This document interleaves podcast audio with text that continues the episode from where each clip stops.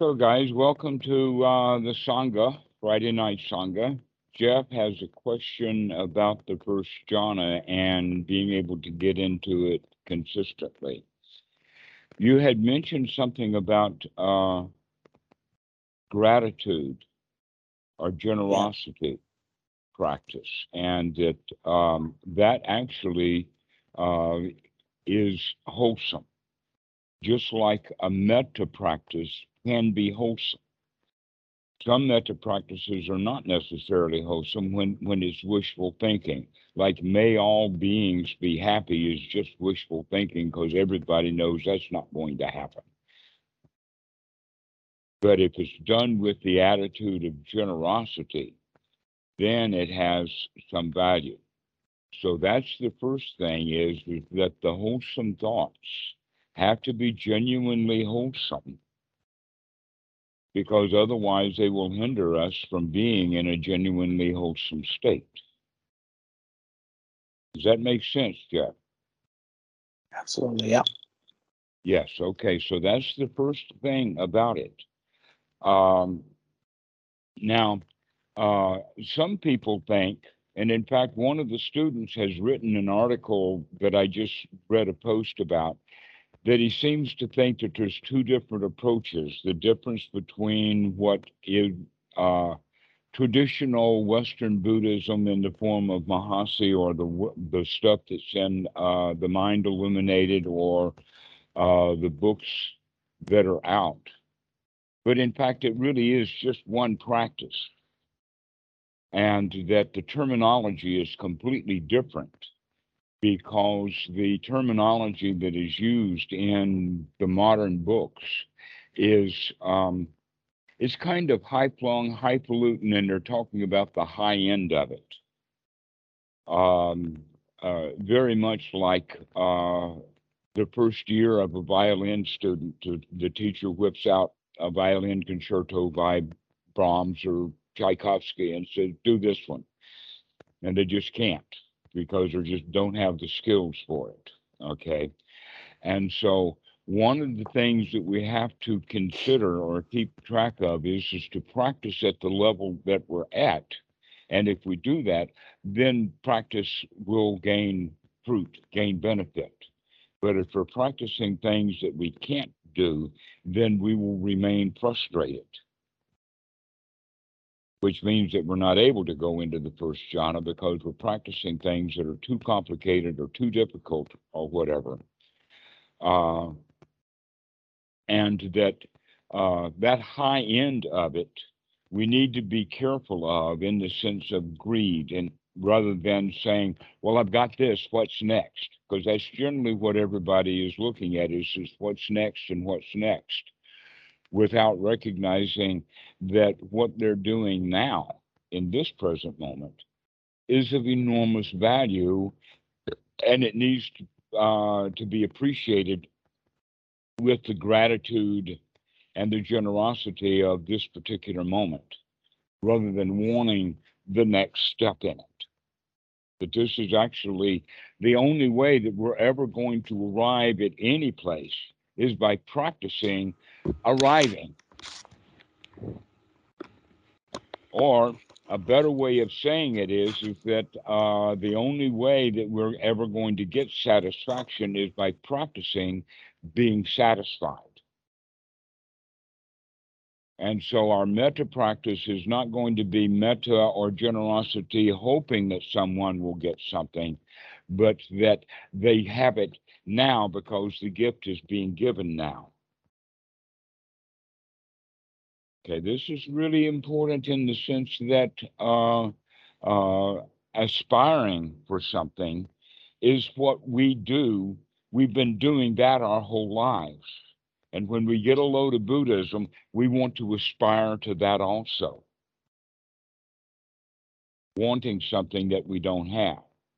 And the, uh, the real practice of anapanasati is to get ourselves into a state where we're not wanting anything. And the way to do that is by throwing things out. For instance, if frustration is there, instead of wanting to get rid of the frustration, we become satisfied that right now there is some frustration.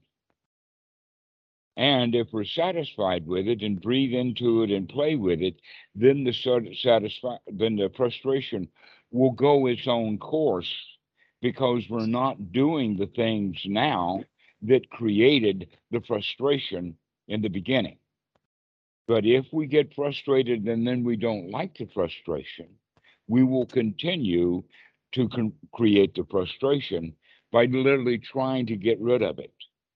An example would be then would be um, uh, you probably heard the the Japanese martial arts called jujitsu, which is Yeah. different than goju. Now goju means hard soft, but ju is the soft form, and the way that it's operating uh, is is that the um, the guy who is practicing jujitsu will use the efforts, the energy, and the force of his opponent against him rather than trying to stop it or break it or block it. This is an important point that we're going to try the soft approach, not the hard approach.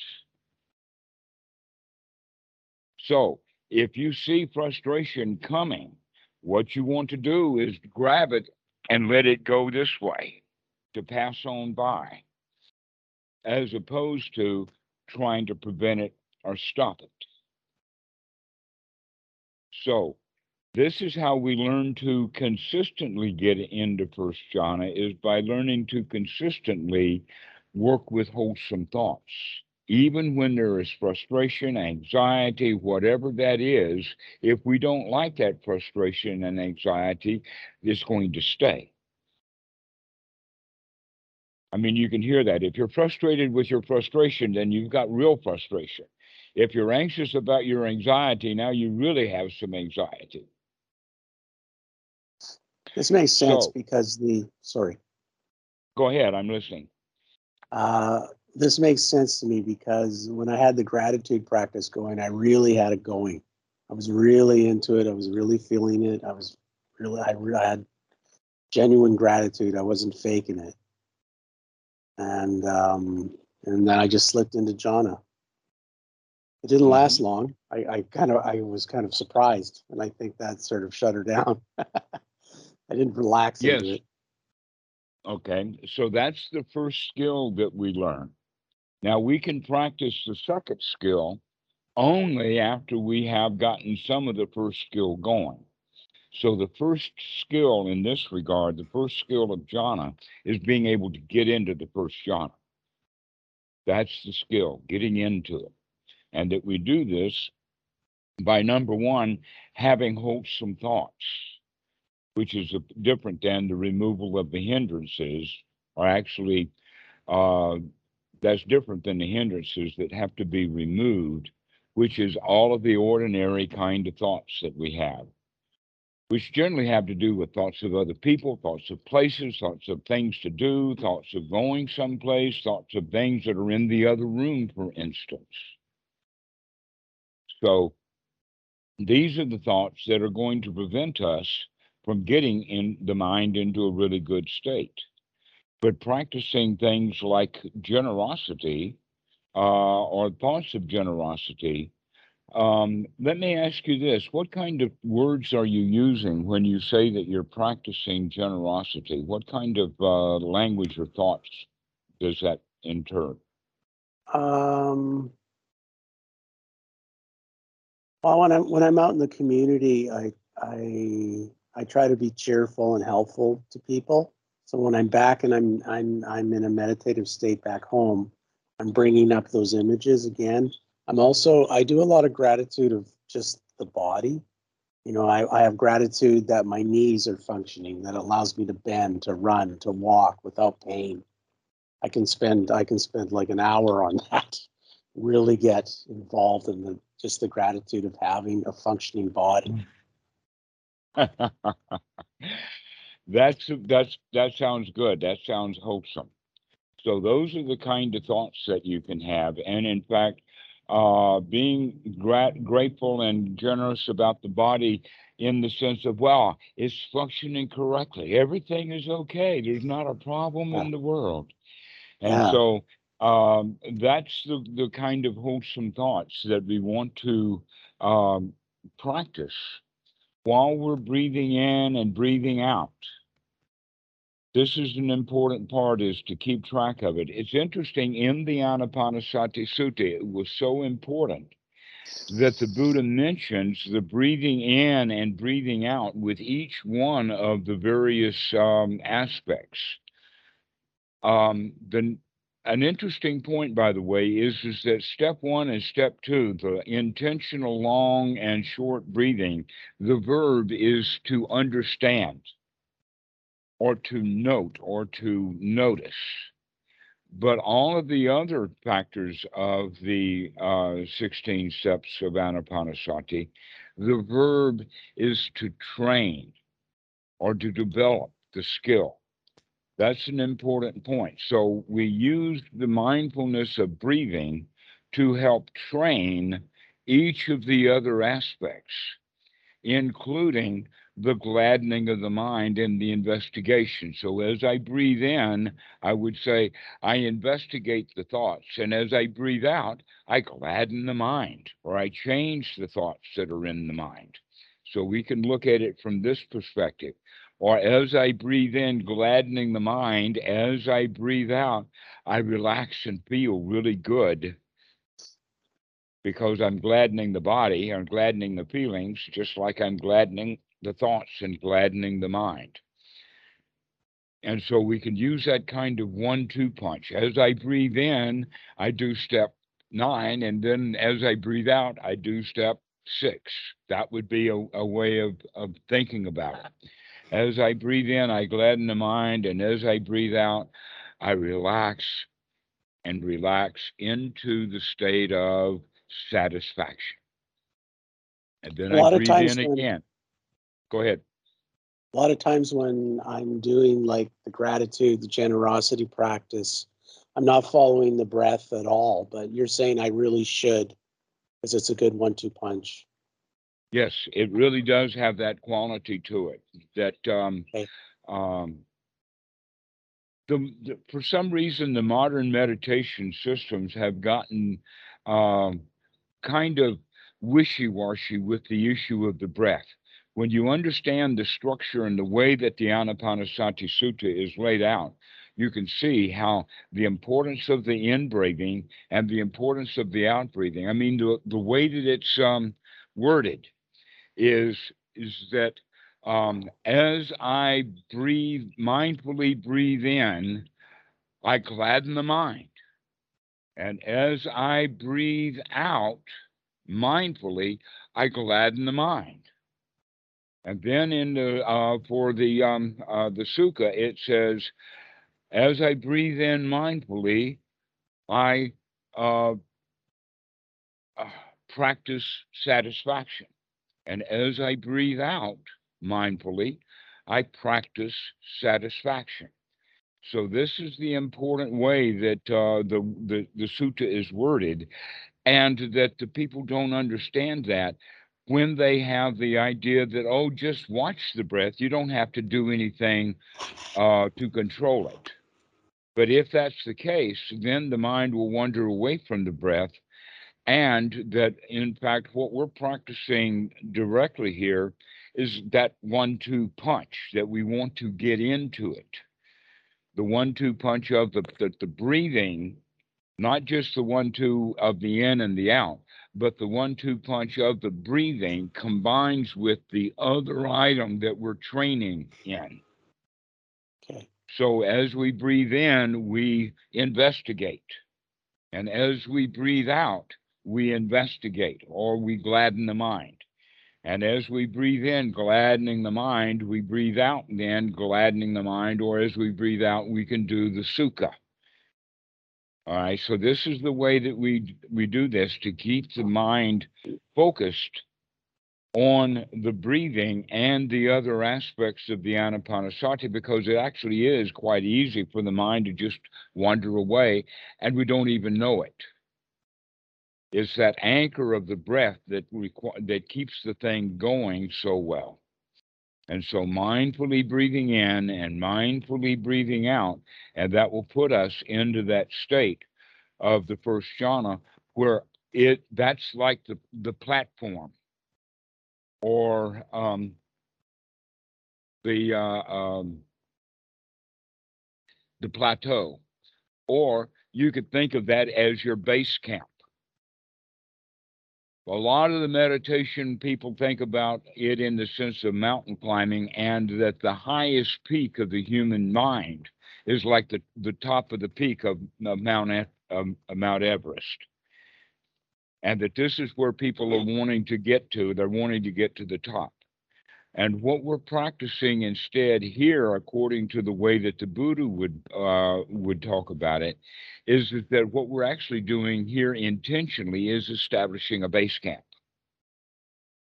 This base camp is very, very high up on the mountain. You don't establish a base camp in the valley.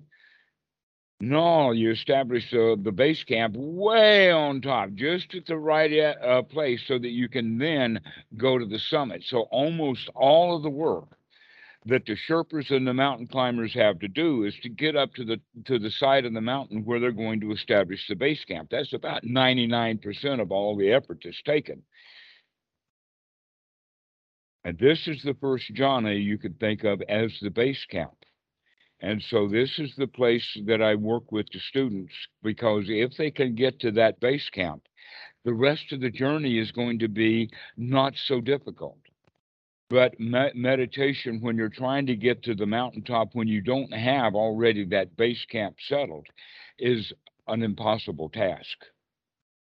And believe me, there's a whole lot more people who have died on the side of the mountain of meditation than they have died on the side of Mount Everest.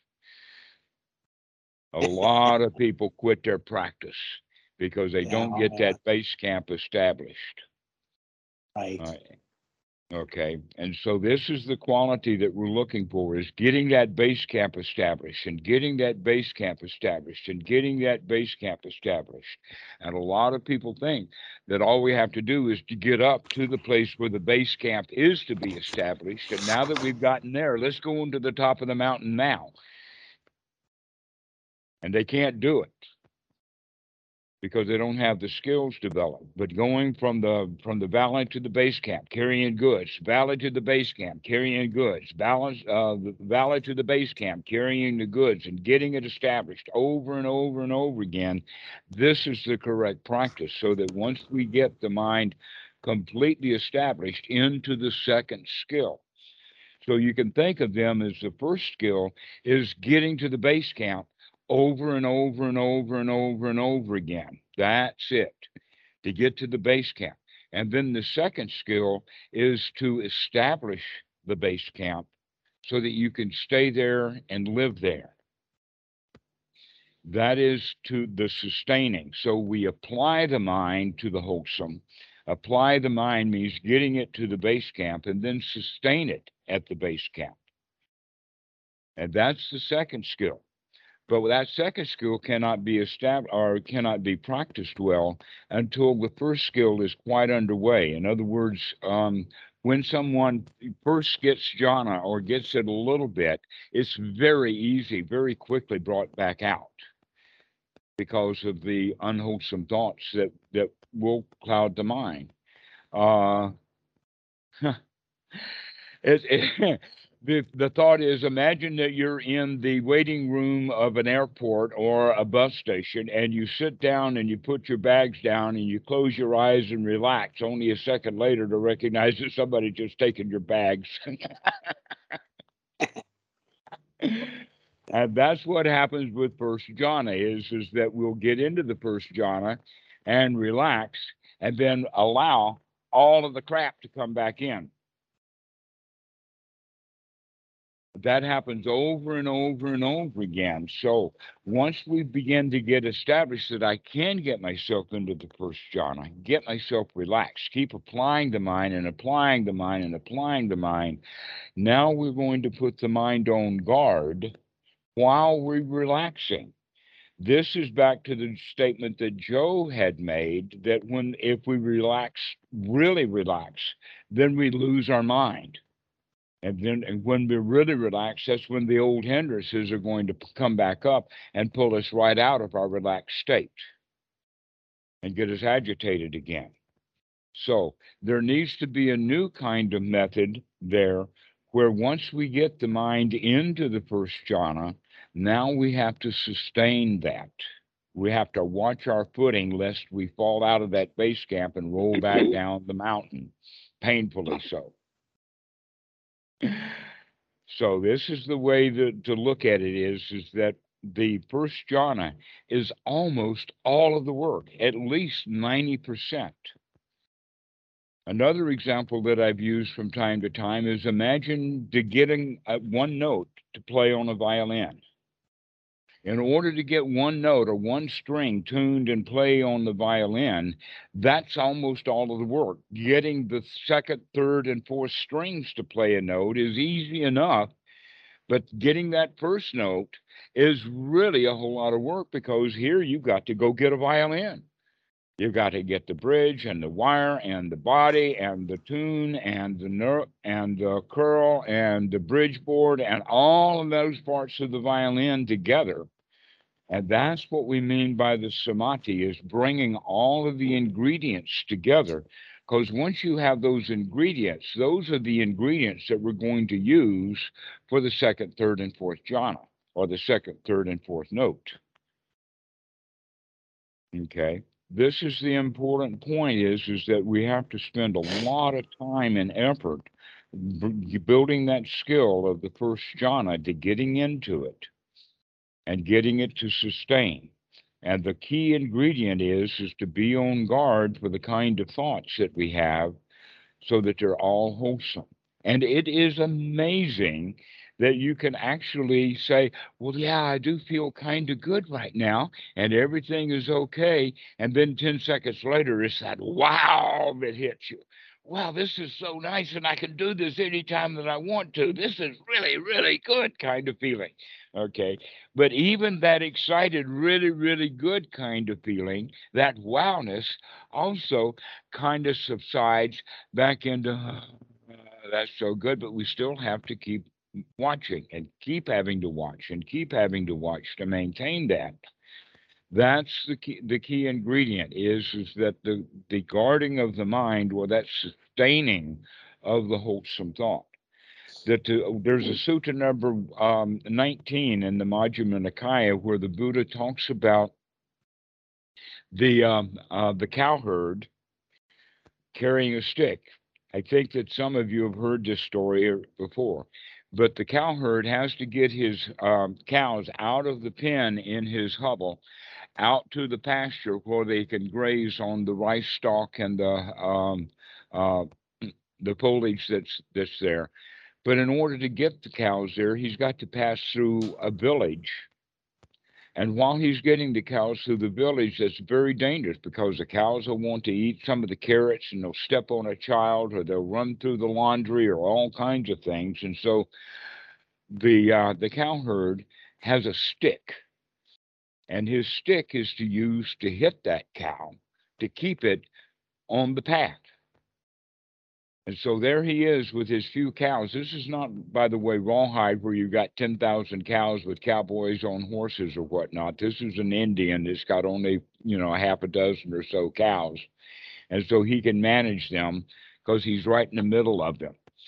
Um, and he has to use the stick to hit them. Okay, so once he gets the cows out of that village area, he can go to take them to the um, to the grazing area, he doesn't have to stand there with his stick anymore to hit the cows because now they have arrived, they're in the grazing area or they're in a wholesome place, and he can go and sit down under a tree and relax. But he can't take his eye off the cow. You got to still watch. Okay, so that watching quality is still there.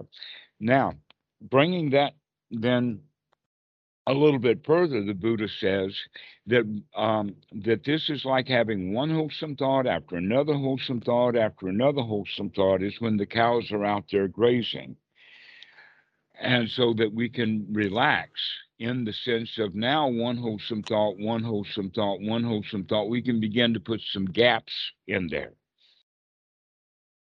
and those gaps then uh, between the thoughts is just a momentary second John. And then this wholesome thought will come back up and then uh, it goes away and we go back into a momentary wholesome uh, second John.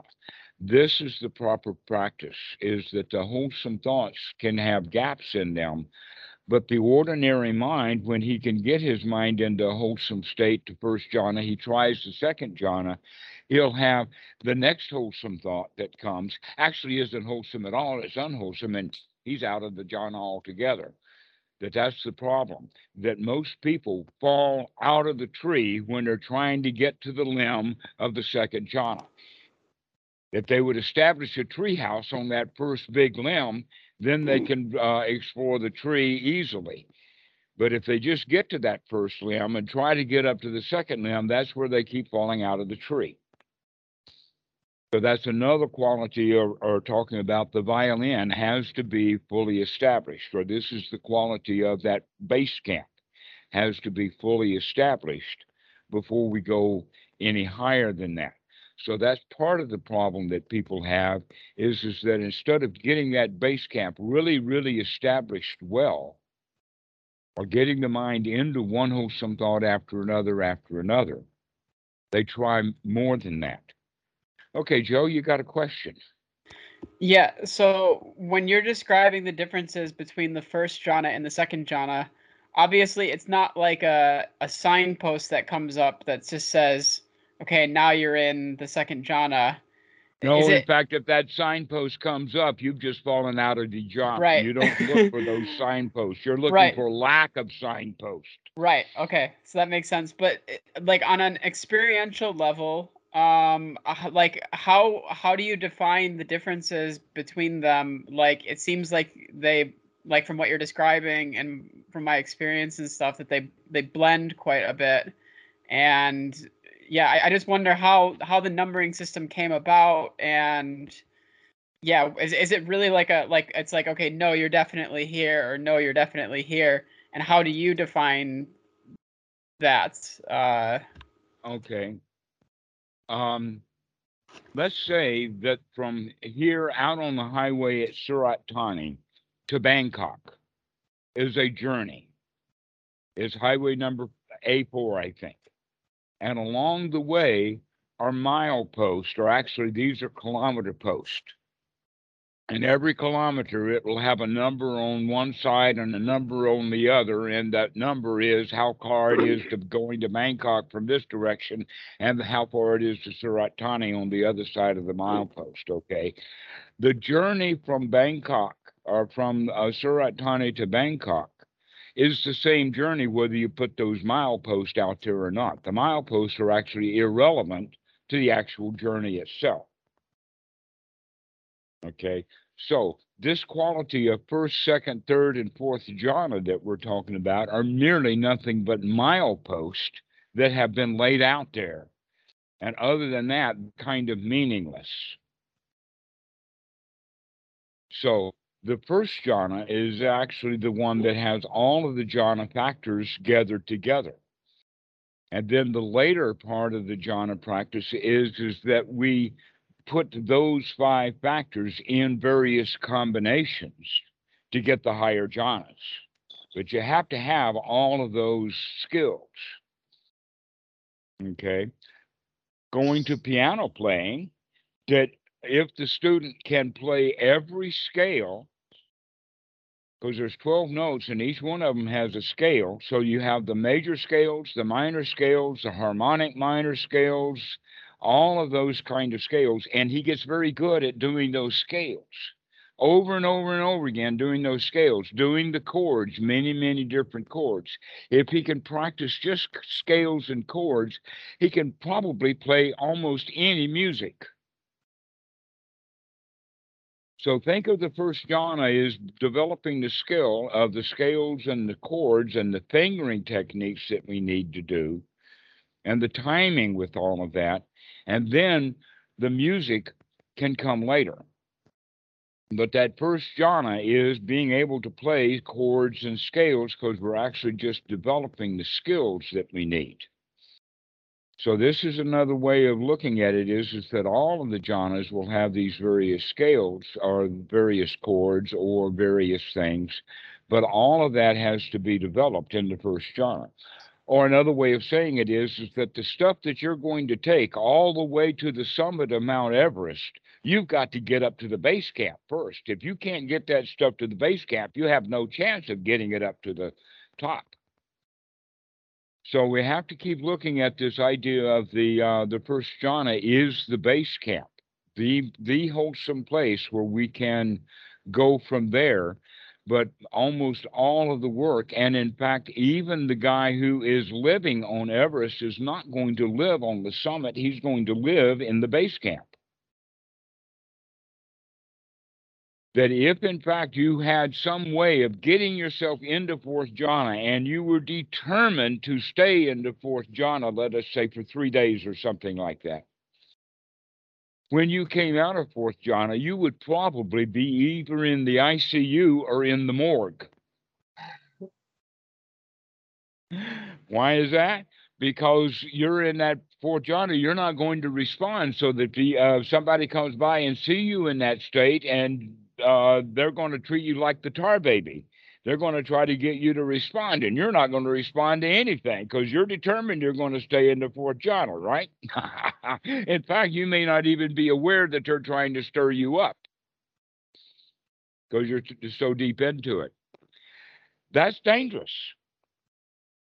We don't want to be living our lives in the fourth jhana, but you would want to live your life in the base camp. You would want to live your life to where you were just happy and joyful and free of any suffering all the time. So we can say then that, that the first jhana is actually the, the, the path to enlightenment the Buddha was very clear with that, and yet the Westerners still think that the second, third, fourth jhana, open, you know, higher jhanas, we got eight. Some people have nine. because there's a sutta where they're talking about various states of mind. And so they add all of those things up and come with, with nine jhanas to where really the issue is the first jhana. So going back into that first jhana, the way that we get into the first jhana uh, is by being able to maintain the wholesome thoughts, one wholesome thought after another wholesome thought after another wholesome thought. And practicing generosity can do that. It can, but also it can be mixed. So be sure that when you're practicing generosity or metta, that you're not practicing a delusional generosity or a delusional metta, but a real one. And the real the real one is is that it does make you feel good because you're thinking of it in that way. That the whole idea is to get yourself into feeling really good, to feel um, satisfied is possibly the, the easiest word. I used to talk about it in the sense of joy, and then the students would come back and say, Well, I could bring joy, but it's not enough joy, which means they're not satisfied with it. and so it doesn't matter whether we even have joy or not. That joy is actually kind of a side issue. The real issue is can we get ourselves into a state of satisfaction? That's the important one. And the and the word satisfaction that I'm using here uh, goes back to the Pali word of sukha, which is exactly the opposite of dukkha. If, and you can see logically that's where the Buddha was coming from. All the path to getting out of dukkha is to put the mind into a state of sukha, which is actually easy enough to do when you practice it. But the question is, can you sustain that? Or does the mind go back into unsatisfying thoughts? Thoughts of wanting things? Yes, Jeff. Um, so if you're in sukha, is is that by definition one of the jhanas? Because I have I have periods of time where my body's very still, the mind is very still. I'm just completely satisfied, really without thought. Is that a jhanic state? Yes.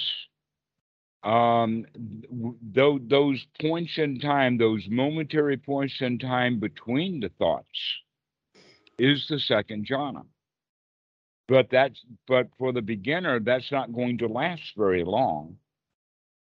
There will be thoughts coming back. The question is, are those thoughts going to continue to be wholesome, which means that you can land back into the first jhana? Let's say that the the first jhana is actually going to be the safety net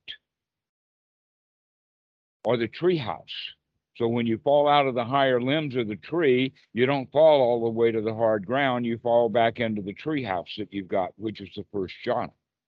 Or if you're on the top of Mount Everest, if you fall out of Mount, uh, Mount, Mount Everest, you want to fall back to the base camp, not all the way down to the valley.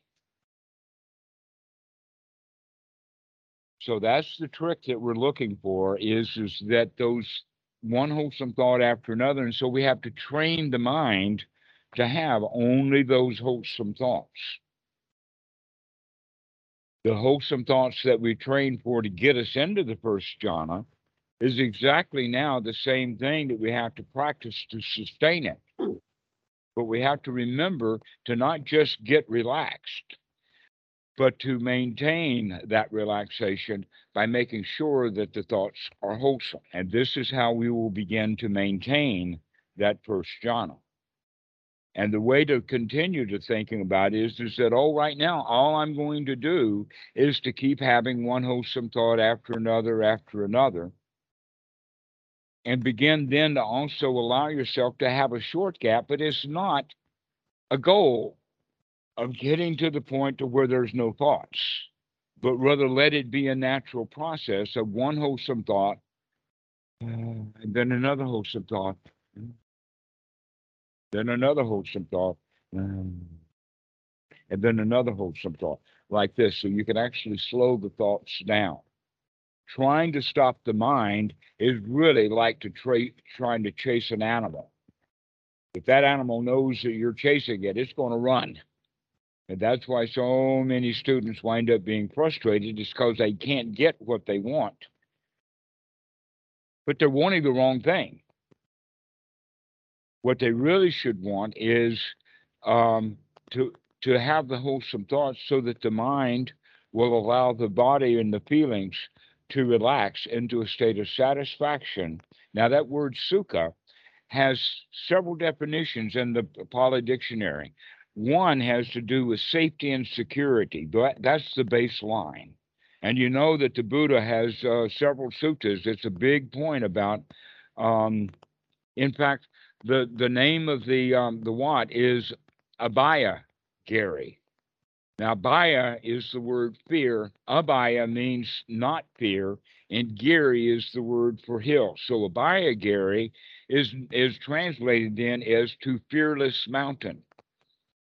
We're not looking for fear and fearlessness, but whether we're looking for the absence of fear or the feeling of safe and security. Imagine that the warrior is about to go into battle and he is confident and he's secure and he is fearless going into battle. That's fearlessness.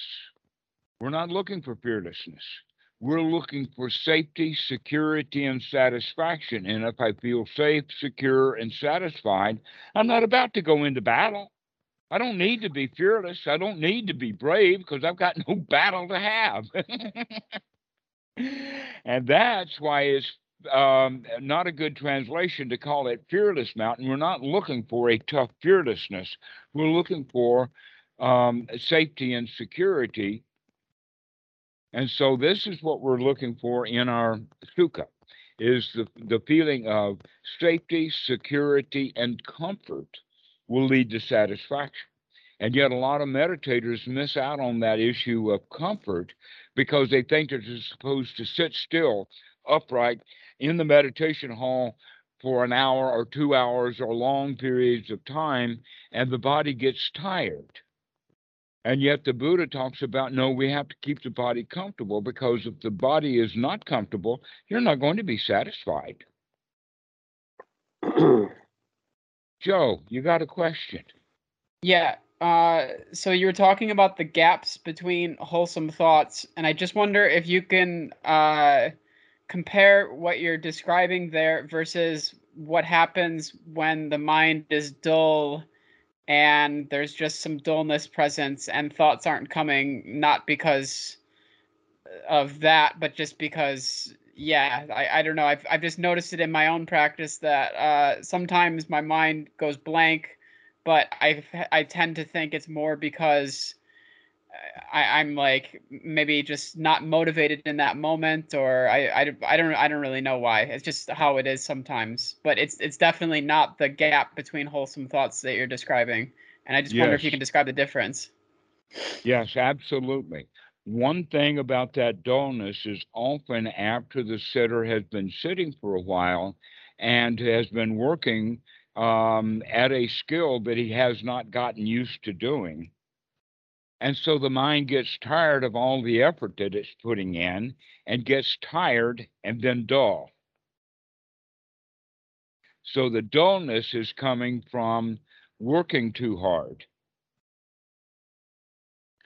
And many meditators will mistake that dullness for the first jhana or the second jhana, where in fact, no, it's just dullness. So here's the important question for you to ask yourself about this. And that is in that dull state, is that dull state really satisfying? No, I, I mean I, I know that it doesn't have the other jhanic factors with it. It doesn't have the piti and the sukha uh, associated with it. That it's it's pretty much just dullness. Right, right. Okay. And so that would be when when the student recognizes that he's just gotten himself into a dull state, possibly the right thing to do is to change something. All right. One of the things that we can do, in fact, there's a list of things, and one of them we can do is take a cold, wet rag and wash our face and our and our limbs with um, a washcloth. Or that's actually a pretty big thing. We can actually simulate that washcloth with our hand while we're just sitting there and rub our arms a little bit, rub our face, wake up a little bit. To re- and and uh, have that with the thought of, wow, I'm really glad I caught myself getting dull. I don't have to do that. I can sit here and enjoy the moment without getting dull minded. Okay. Yes, dullness is and and tiredness is a more likely thing to happen to a meditator in the beginning than jhana. Isn't that interesting? Dullness is the common thing that happens, and because of that, many meditators substitute in their mind or actually make the mistake of thinking that that dullness is something that they're trying to get. And the reason that they would think that that dullness is something of value is because they've been told that they're supposed to go deep into meditation. I don't know where the deep word ever came from, but it's there in Western Buddhism. A better way of saying it is instead that we don't want to go deep. We're not trying to dig a hole in the dirt. We're actually trying to get undirty, to rise above it, lokuttara, to become above or to go up, brighten the mind or gladden the mind, which means going up, not down. And so this is the, the the way of understanding it is is that we're trying to go up or lighten the load so that we can climb or go high rather than uh, going deep into meditation. So it's good that you brought up that point about dullness. The dullness is not what we're looking for. It does have the quality of not being thought, but that does not have the quality of applying the mind, and it doesn't have the quality of sustaining the mind, and it doesn't have the quality of the sukha, and it doesn't have the quality of the piti. In fact, it's missing almost all of the jhana factors, but it's just dull. And yet, many people will think that that dullness has something to do with, with jhana. But in fact, the jhana itself is invigorating because it has that wow quality. Wow, this is so good. Let me keep this going. I can do this. That and it has that quality to it also of the can do, the attitude. That's where the piti comes in. Is the piti is that, oh wow, this is so good. I could do this. Wow, this is so nice. I can't believe how good this stuff is. It's really, I can really feel it. I mean, ah, it's great. Okay, that's the kind of feeling that we're trying to generate. And we can do that um, uh, by having those kind of words. And then, um, kind of almost accidentally, we actually fall into it. It's almost like thinking that I can't really talk myself into feeling good without recognizing, well, we talk ourselves into feeling bad all the time.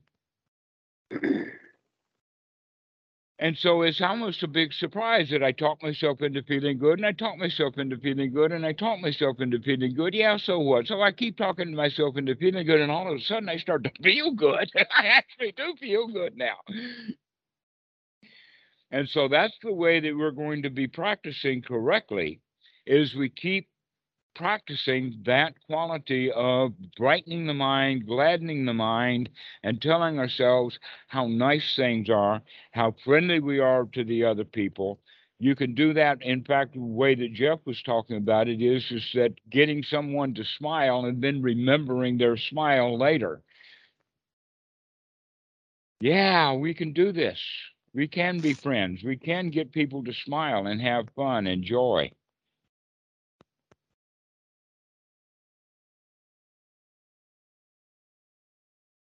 So, does anybody have any questions about what we're talking about so far? Um, I I have a question, if I could ask. Go right ahead. Okay. Um, is it is it worthwhile, like temporarily, um, like because sometimes I just notice that maybe uh, I I don't know, my mind is is too one pointed, focused on the breath or something, and that's like when this dullness is coming about. Is it worth uh, extending my focus to like the other sense bases or anything like that, or is the breath enough to sort of eliminate this dullness? Um, or is it just or is it just more of a thing of like in my everyday life that I should like be working on before meditating? Um, but or like how when I'm in meditation to to deal with that, I guess.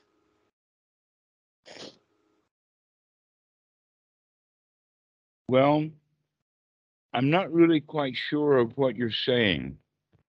Okay, you- so what I'm you- what I'm yeah, I can I can ask it in a different way. Um is it worth like because sometimes my mind can find it interesting to see like the richness of all the different things that I can see all at once, like the feeling in my body or something like that. But if I'm taking the breath as my meditation object, uh it's like it gets bored or something.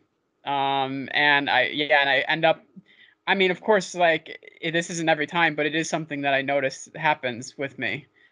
And yeah, Okay. All right. Here's the point. Let's talk about the meditation object first.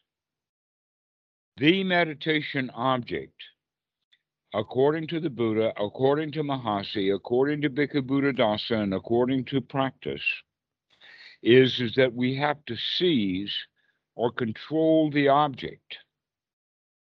We have to grasp the object of meditation. That's the first thing. Now, once we're capable of seizing and grasping the object of meditation, that means that we can seize and grasp other objects also. Most of the people in meditation, when they talk about seizing and grasping the object, they're thinking about that means that we only have one object of meditation. An example would be mantra or metta or the breath, to where in fact um, the the way that practice anapanasati is is that it the uh, it's going to be moving, but it's going to be moving the object, but it's going to be moving it intentionally. So, with the breath, as you're breathing in, by slowing the breath down, let's say that we're not breathing 20 breaths a minute anymore, we're breathing six. Six is like the count of 10, which would be a 442. That's a good place for people to get started. And at six breaths a minute, That's 10 seconds. According to the way that we calculate it, that's 100 mind moments. How many mind moments do you need to spend on the breath to seize that object? Because we're going to move the object from one thing to another. So we only need one mind moment of seizing the breath on an in breath and one mind moment of seizing the breath on the out breath. That leaves another, um, let us say, count of four or four seconds on that in breath to do other things. You can do a whole lot of stuff in four seconds. Right. Okay. All right. And so we're going to keep moving the object around. But when we do, we're not just scatterbrained, just moving around helter skelter. When we do it, we grab that object. Okay. Think of it kind of like a waitress who is highly skilled. In fact, some restaurants make the waitresses practice this. So when they come out, they can come out with six plates of food. How can they manage six plates of food? They have to pick up each plate and grasp it carefully and balance it on their arm correctly so that they can carry six plates of food with them. All right. If they're unmindful of any one of those plates, they'll drop it and probably everything. So um, you you could also think of it as a balancing act, but the balance is going to be that when you move from object to object, you're actually going to seize that object. Okay, so as we're seizing these objects, we seize the breathing first, but we also seize the gladdening of the mind also. In other words, we intentionally make sure that the thoughts are wholesome. Then we seize in another mind moment, we seize the feeling.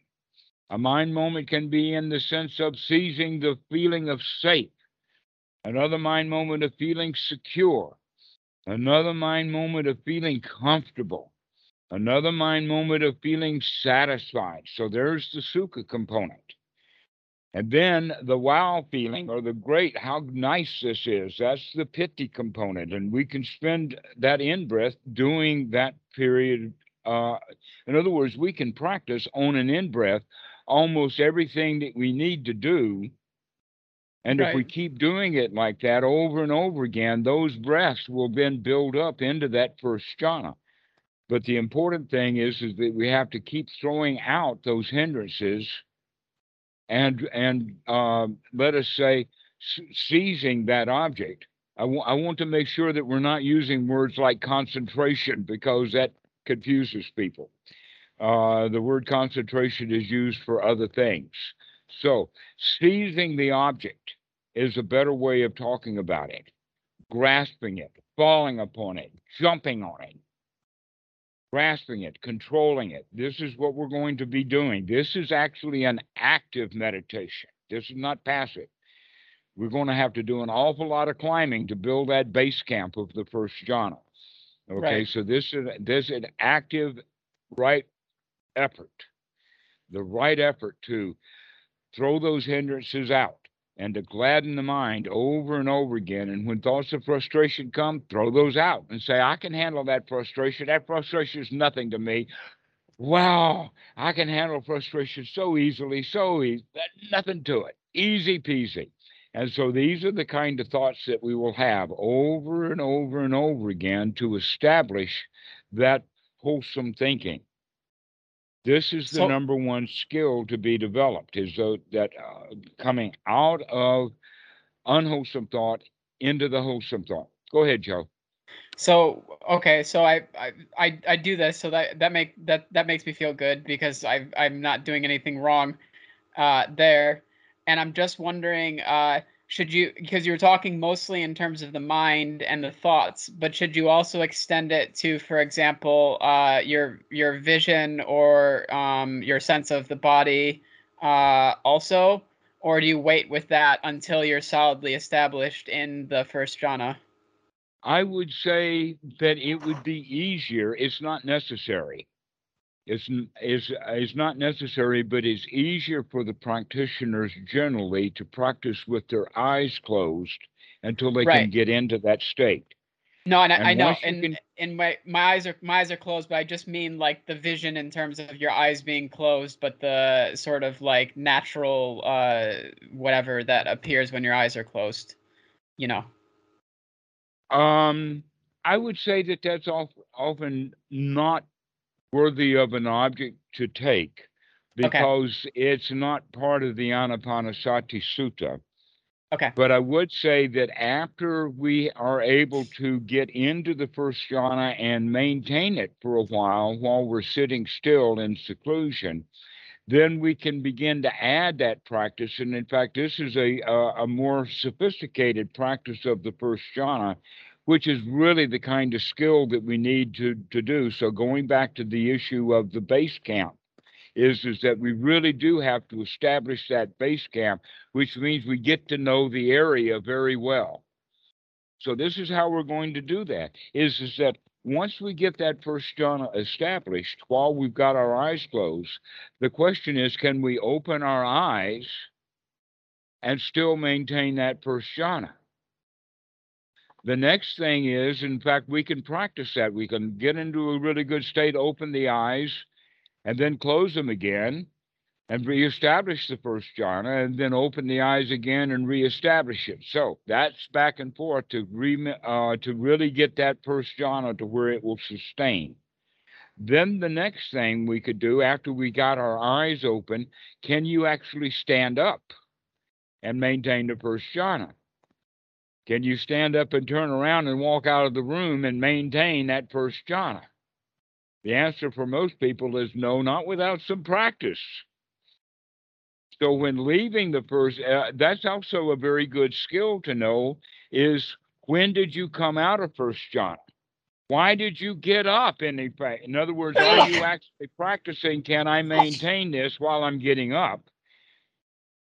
Is one thing, but just getting up because we had some thought and just wandering off, which is what we normally or do, or maybe the bell ring and "Ooh, this is over and now I don't have to do this anymore. Yeah, but but that probably is either um, not first jhana in the first place, or it certainly pulls us out of the first jhana. So we really want to then to develop that skill of the third skill, by the way, is how do we come out of the third of the first jhana? The third skill is getting out of it. The first skill is getting into it. The second skill is to maintain it.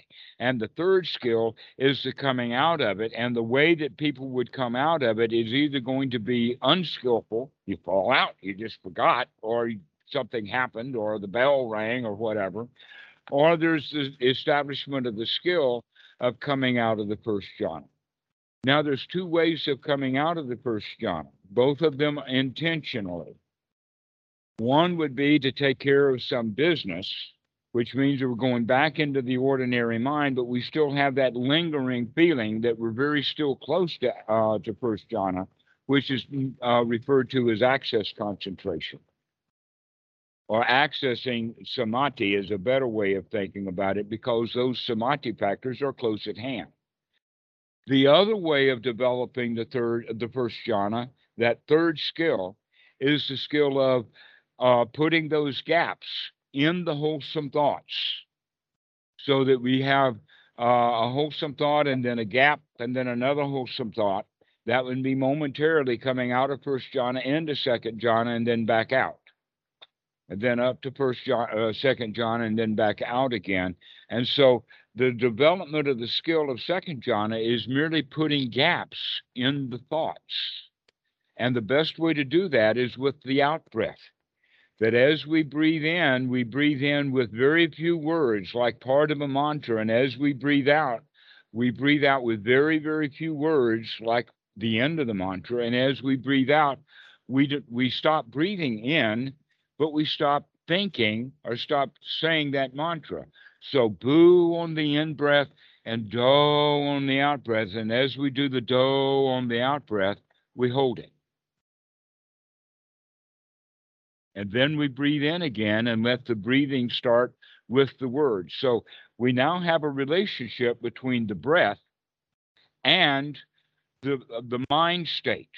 So that as we can breathe out, we can actually stop the mind, or actually the mind will just kind of slow down or come down to, to nothing with that out breath. When you're in that state now, which comes first, the next thought or the next breath? Can you actually take the next breath without a thought occurring? Don't even try that in the beginning because you'll be frustrated. what you want to do is to start working them together so you don't let the mind start up until it's time to take the next breath, which can be two, three, four seconds, you see.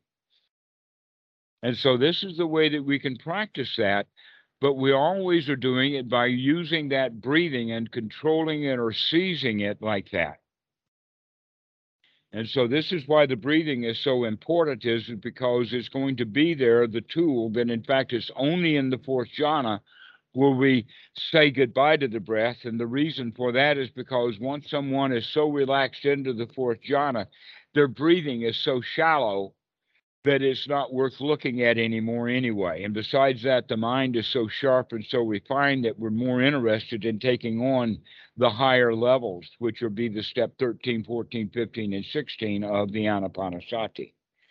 But the important point is with that first jhana is that everything that we do note is wholesome.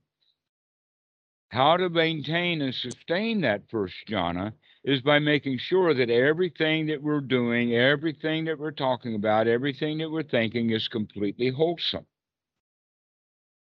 That's the way of going is and so by having every thought wholesome, we can sustain it. But we have to be on guard to make sure that those thoughts are wholesome. So going back to the point about opening the eyes, what we can actually consciously open the eyes and maintain those wholesome thoughts. Then we can actually stand up while we're maintaining those wholesome thoughts. But we actually keep having to practice that sustaining the wholesome thoughts.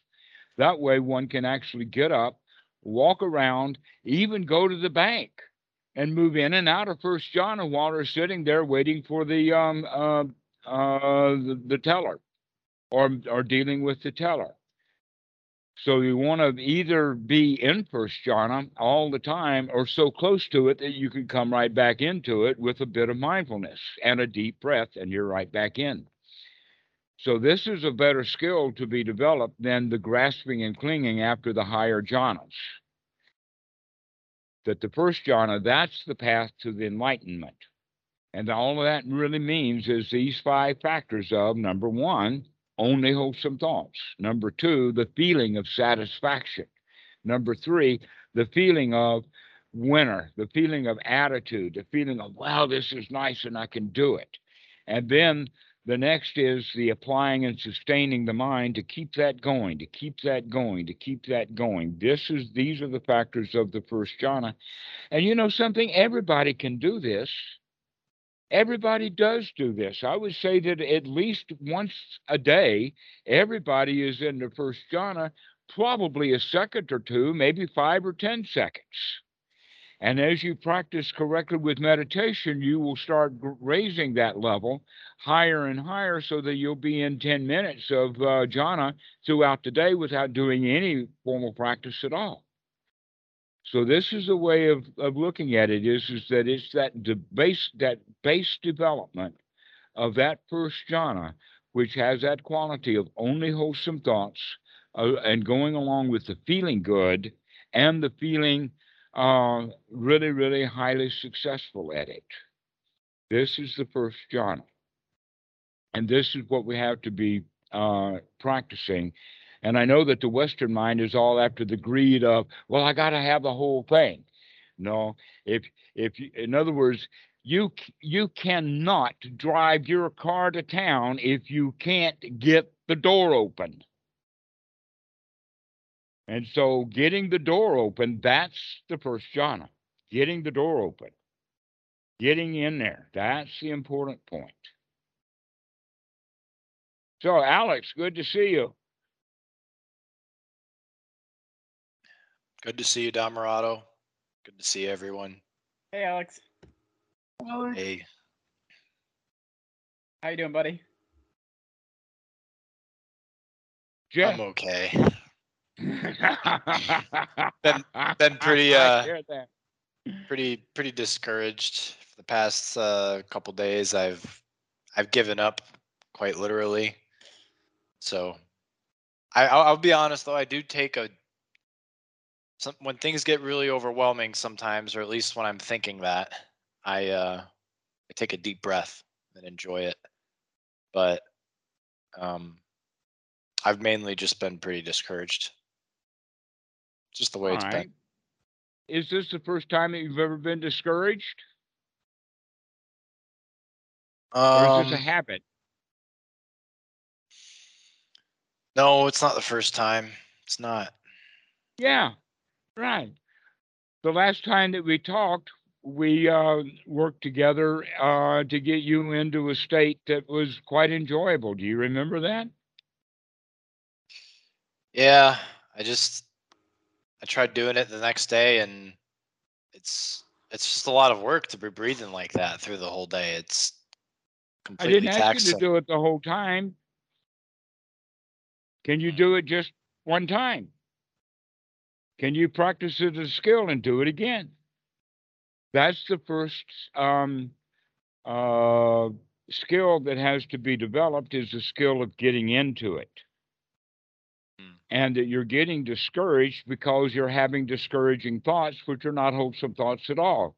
You maintain unwholesome thoughts Mhm. because you're wanting something. Yeah, I'm wanting to do this practice like well. Yeah, stop wanting to do it and just enjoy it instead.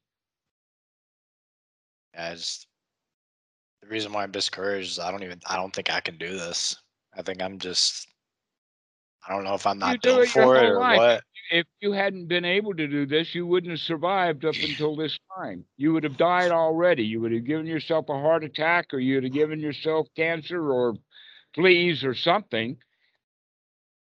I'm talking about But the everybody practice. has. I am too. I'm talking specifically about the practice of relaxation. Mm. And you won't let yourself relax. Hey, Robert. Hey guys, Alex, you can do it. Success. Roar. Thanks, Robert.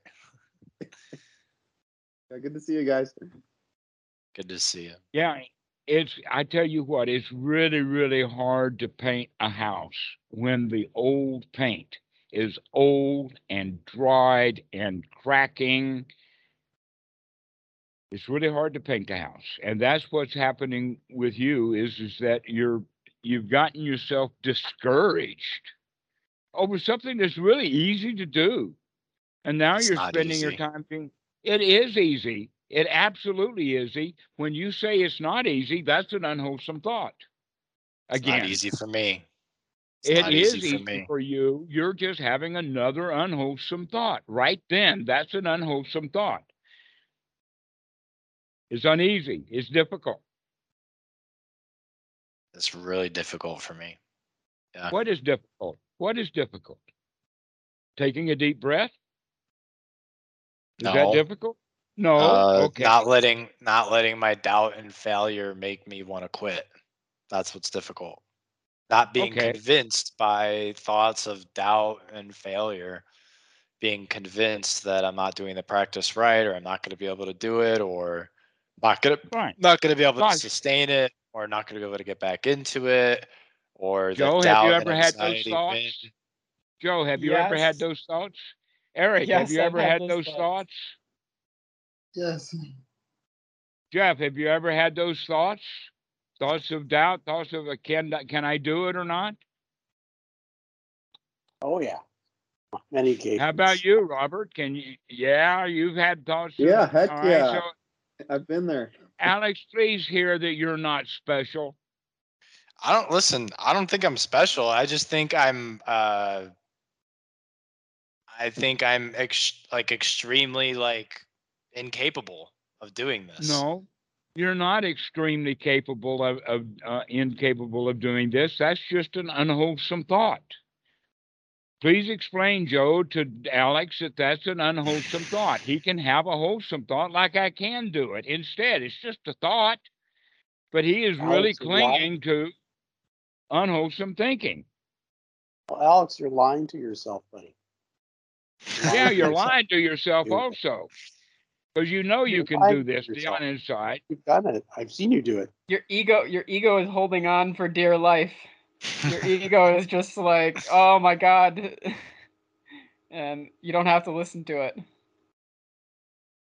Lying to others is bad enough, but lying to yourself is like, come on. It's it's been real hard, guys. That's that's all I can Okay, say. Okay, but right about right now. Okay, but right, right now, is right now, right now, right now, that thought has been really hard. Do you recognize that as an unwholesome thought? Sure. Yes, I do. Okay, then give Yeah. me a wholesome thought. I can do this. Give me another Believe wholesome it. thought. another wholesome thought. I can do this. I can I can start again. I can keep doing it. How about the James Brown meditation? I feel good. Can you do that? Can you sing that song and raise your fist and do it? Can you say, I feel good? Can you say that? It's just it's just temporary though, Dhammarato. I, we're gonna get off the phone and I'm gonna have the same problem. Well, until you do, I feel good again, it's always temporary. Everything is temporary. Stop trying to get a success and keeping it. We're not trying to get success, we're trying to practice being successful.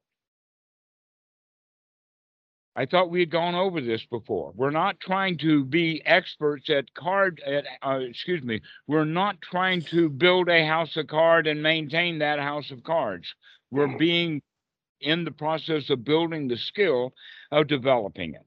So just because your your house of cards falls apart, don't get discouraged. That's just more house of cards falling apart. Say, never mind, start again. Never mind, start again. That's the way to practice. I You I want to be discouraged. And all you have to I- do is to just have wholesome thoughts. I've tried. I've done that a lot. I've I've done that a lot then of do it again. No, never mind the past. Never mind the past. Now, have a I wholesome think, thought. I think you're dwelling on the, on what's happened like two days ago, three days ago, Alex. Just focus on like right now. I certain I Don't certainly dwell. am, guys. I am. I just I'm I feel mm, so I scarred. I feel so scarred from it. I just don't I don't I don't look, I I appreciate it. I appreciate you wanting to help me out, Dhammarato and everybody. I just I just came here so that I could hear you guys talk, see maybe if it would, you know, give me some inspiration when I'm ready to try it again. I'm just having a hard time right now and Well, I- do it right now. just just stop even just just even just even mm-hmm. trying this again just starting again is triggering for me because because i'm gonna what? it's triggering failure and doubt and i have a really hard time looking at that for myself it, i have a really hard time looking at it that's what i notice Well- it's it's very it's very intense for me All right, Alex, you're a failure at it. So what? Never mind. Pick yourself up, dust yourself off, and have a wholesome thought. It really is that easy just to have a wholesome thought, and you want to be discouraged. maybe i do And so maybe and it's so you keep having it's just discouraging familiar thought. for You right can now. do it. Just take. I know it's very familiar. it's just You've been easier. doing that. It It's is just easier. You have to take some effort. You need to put the effort in to gladden the mind. I know I'm I'm exhausted from it. I'm exhausted from putting in that effort and and not knowing how to keep doing it. Will you stop having thoughts of I'm exhausted and just have a wholesome thought right now? This is so funny. this is so funny. You keep demanding to have unwholesome thoughts when you could have a wholesome thought instead. Yes, I see that. You're right.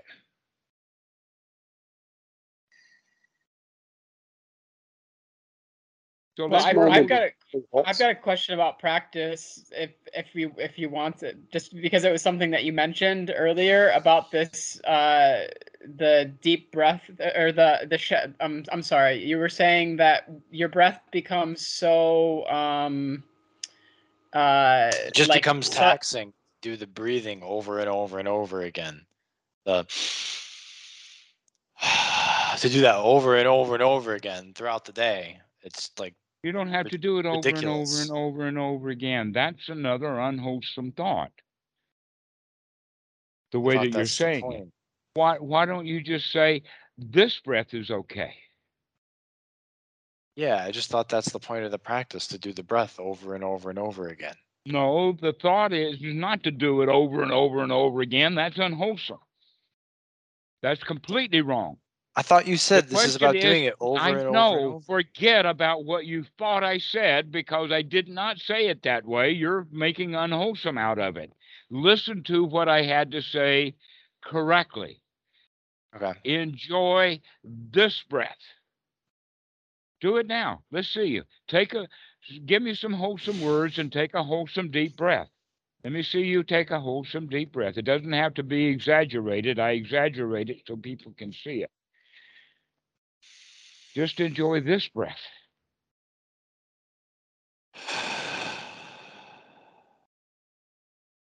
Okay, enjoy this breath. Okay, great. That's all you have to do. All right. That's your whole practice. Nothing more than that. Is just to remember to enjoy this breath. Not that it's happening absentmindedly while your mind is full of other stuff, but intentionally saying that this is a good breath. I'm enjoying this breath.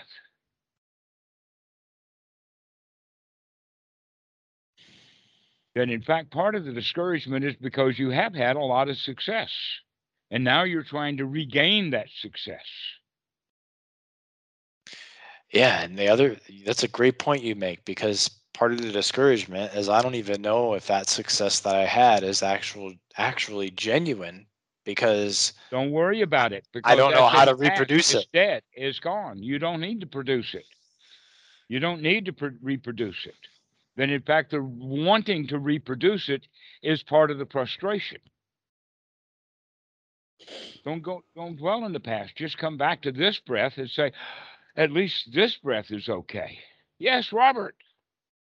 You're your Sure. mood. So, so, um, so one kind of, so one addition here. So the way this practice works, as I've understood, as I understand it, is you're rewiring your brain, right? You know, and so when you're learning anything new, you know, as Dhammarato says, you're learning skiing, you're learning the piano. You just have to keep doing it over and over and over again.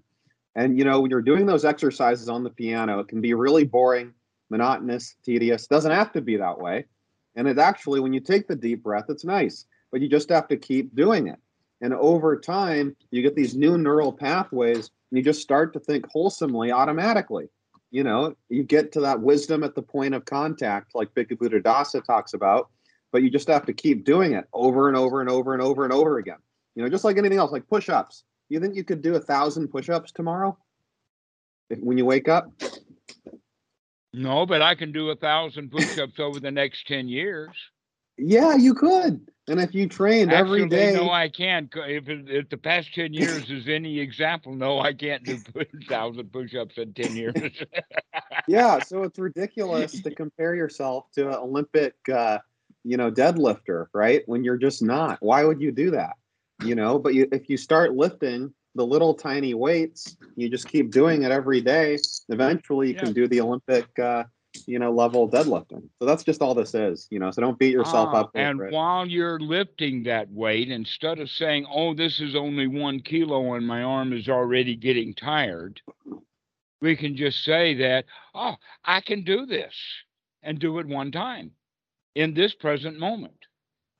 We get tired of doing everything. In fact, we before you called, we were just talking about how uh, students get in meditation, they get dull because they're working too hard and trying too hard which is what you're actually doing, Alex. You're working too hard and trying too hard, and now you're giving up. That's very typical of meditation practitioners. Most uh, practitioners are failures. They never get out of it what they're looking for because they're looking for something. Where meditation is the fact that we can just relax and be satisfied without anything, without wanting anything. And here you are wanting, wanting, wanting, wanting. as I said before, that there's probably more dead bodies on the mountain side of meditation than there are dead bodies on the side of Mount Everest. That most people fail at meditation because they want something. They want to get to the summit. Where basically what we're really wanting to do, or a better thing to say, is to get a base camp. And your base camp is to be able to breathe and be satisfied with this present moment. Everything is okay right now. It is your place that you need to start, and you haven't gotten there yet. So all you need to do is just take another breath and say, I like this breath. It doesn't have to be a special breath. It doesn't have to be a kind of breath, but it can be an in breath. I do that so you guys can see it on the internet. But it doesn't have to be that way. Hello, Robert. Good to see you. They've got two Roberts on. Hi, hi. Um, I have a question for Alex. Um, Alex, when you do the practice and you do make a strong effort, but you fail anyway, do you sometimes feel like um, a bit cold to yourself, like cold-hearted or um, disconnected from your emotions? Not disconnected from my emotions. In fact, I feel very, very connected to my emotions, which I think is what partially is the problem. Mm, Because uh, mm. I have like doubt and like failure come up. If I start feeling good, if I start feeling good, literally doubt, doubt and failure will get stronger. Thoughts of doubt and failure will get stronger. And, And, then it seems fake as well. It seems like fake. Exactly. Like, oh, I had it for just a second, but it's gone. Like, and and that's the doubt right majority there. of my experience is just, yeah. And that's the doubt hindrances, right there. Yeah. It, it says it says it's oh this is fake or oh this this can't really be happening or oh you're gonna lose it or something it, it's like jesus can i have a break like i'm doing my best here and then all these fucking terrible thoughts are coming in it's like how how, how can i fucking enjoy that like come on Yeah, yeah. Well, another one thing is, is you need to change your attitude about that. In the sense of you can say, never mind, I don't care about any of that stuff. I can still relax and be happy. yeah i've done that too i've i have Well, done then do that it too. again and do it again and do it I- I again say- instead of going back into the unwholesome. You see, you really going automatically. In fact, you are in this group here demanding that we listen to your unwholesome thoughts. I would say 'cause that they're even- tough Alex, well, that, that you- means that you're demanding of yourself to listen to your unwholesome thoughts. yeah even if you um even if you can't become relaxed and happy there's degrees of relaxed and happy like before like the first jhana and then before access concentration and before anything you might consider wholesome like even within the unwholesomeness and within the doubt you can have like little like tiny tastes of of of of, of ease just within that like there's um there's the degrees of of satisfaction go like very very subtle like all the way down so yeah one thing you can do is to just about.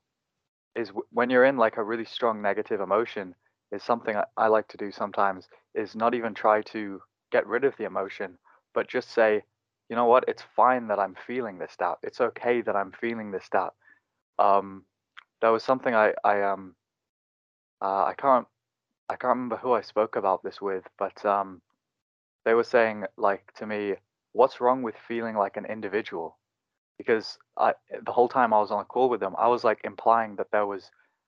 This is quite common in like spirituality, is like the subtle implication that there's something wrong with being an ego, but that's an unwholesome thought.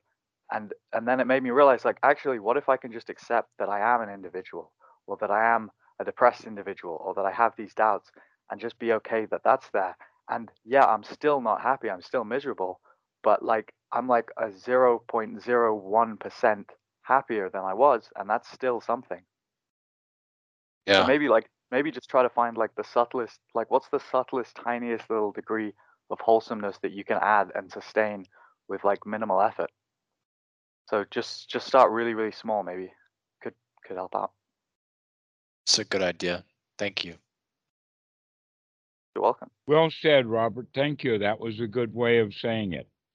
Um, it it it fits in exactly with what we've been teaching in the sense of becoming friends with yourself, Alex. It's okay that those doubts of, are, are there. If you can recognize them as doubts and you can say, uh huh, I see you, doubt. Never mind.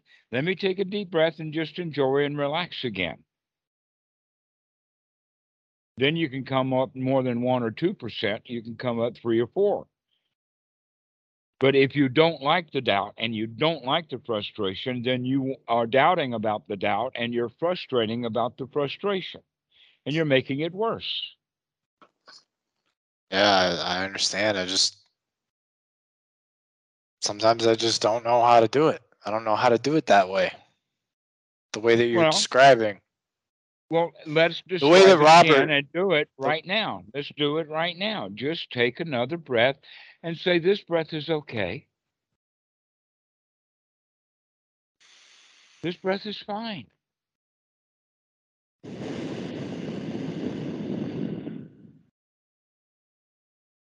This breath is okay. This breath is fine.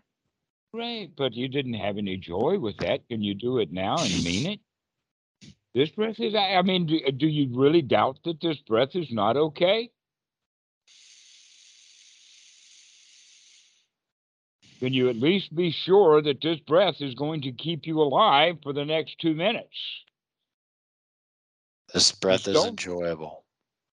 It is, right. It's going to keep you alive. If you don't believe me, then stop breathing for five minutes just to see how good this next breath is going to be.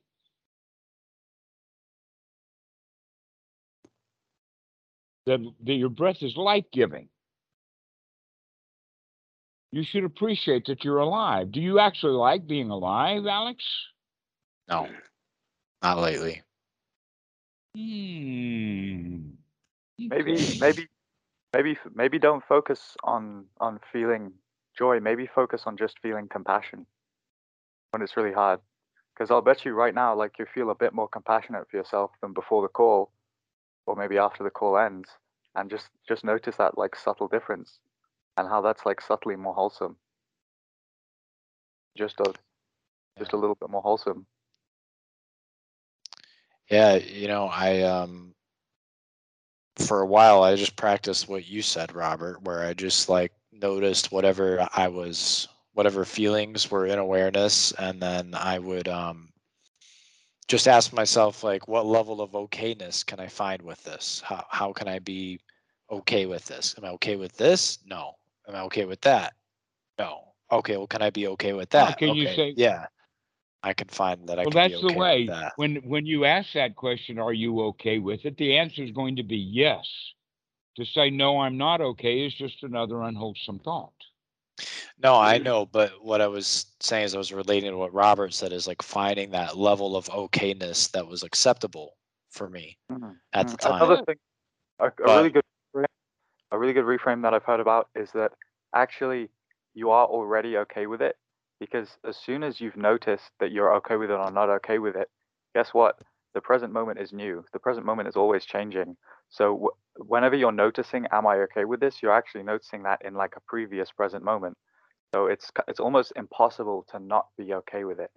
So you're already okay with it. What you're worried about is not being okay with it in the next moment and that sort of that fear is coming in the back door and it's spoiling this moment but you're all you're already okay with it because look you're alive you're breathing the body's still here Mm. you'd already be dead if you weren't truly okay with it so some somewhere in you even if even if it's so obscured by by this just like cloud of negativity like something in you is okay with it just by default of it being here Good point. Yeah, it just might not. Just don't think it's uh, experientially accessible to me. That level of okayness that you're talking about, that's obscured by the fact that I'm still alive because I haven't hurt myself. Obviously, I must be okay with it at some level. I know what you mean, but um, Dhammarato, what I was saying is that like, it's. I don't know.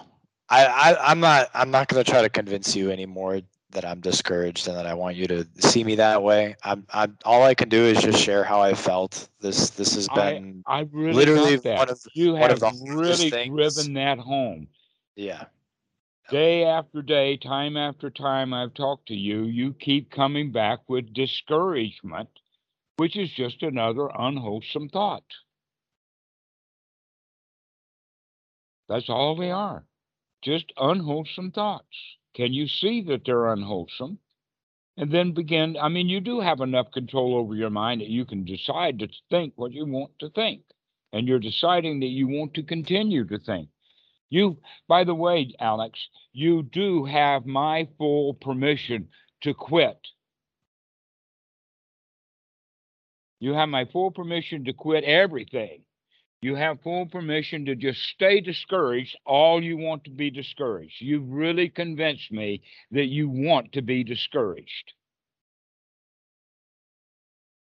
It's okay with me that you're discouraged. But I also give you permission to see that discouragement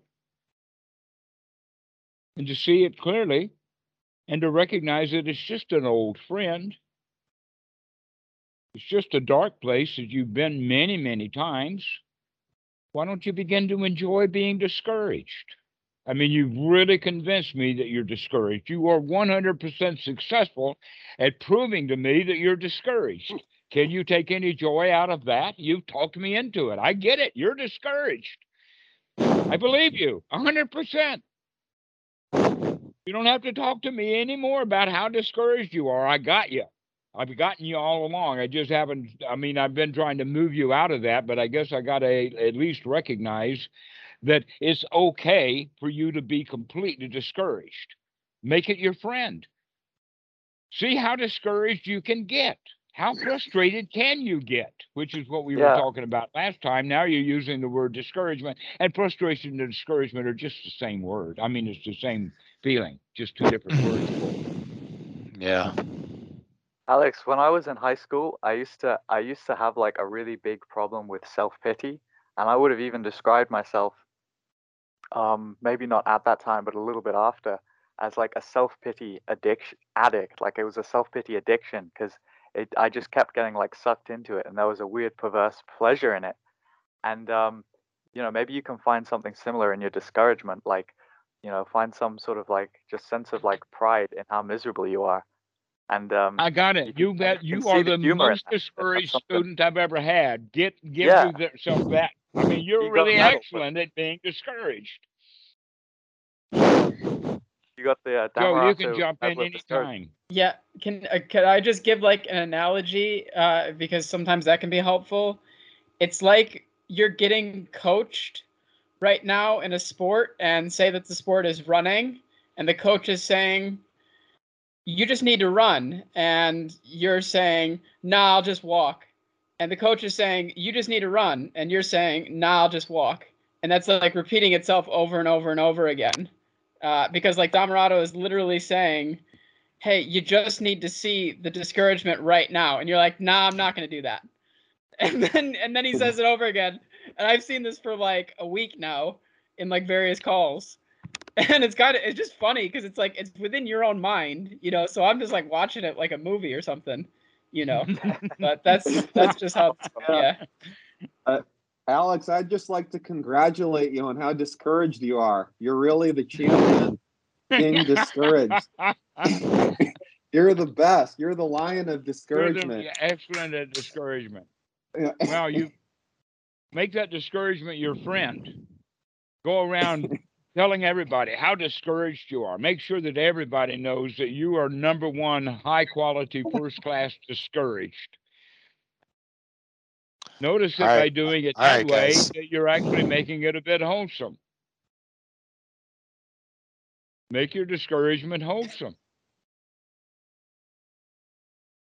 All right. Starting to feel a little bit made fun of here. I know you Yes, guys are here to we are. support me. I don't, That's don't really like it. exactly what we're doing. This is joyful. I really like it. so look into that feeling. So that's another feeling that is just within you because none of us obviously want to make fun of you and that's pretty obvious because we're in a dharma, dharma group you know a dharma group you know? Like it's just another thought to examine. So just take that thought and examine that one. Because that's have only in your own head. I, I have Sorry, a question for you, Alex. So, what makes you feel that the feeling of discouragement is more real than the feeling of joy? Why is it because it's more often, or is there some reason like uh, it's it's kind of longer lasting? Why do you think one is more real than the other? I think it's that when I start to do this practice and I notice that I can feel joy and I can feel good pretty quickly. And I notice that I like success can happen pretty quickly too, like relief of dukkha, And um, it's that the more and more I go on with the practice, the thoughts of doubt and failure get stronger, or not stronger, but they just come a lot um, in each moment.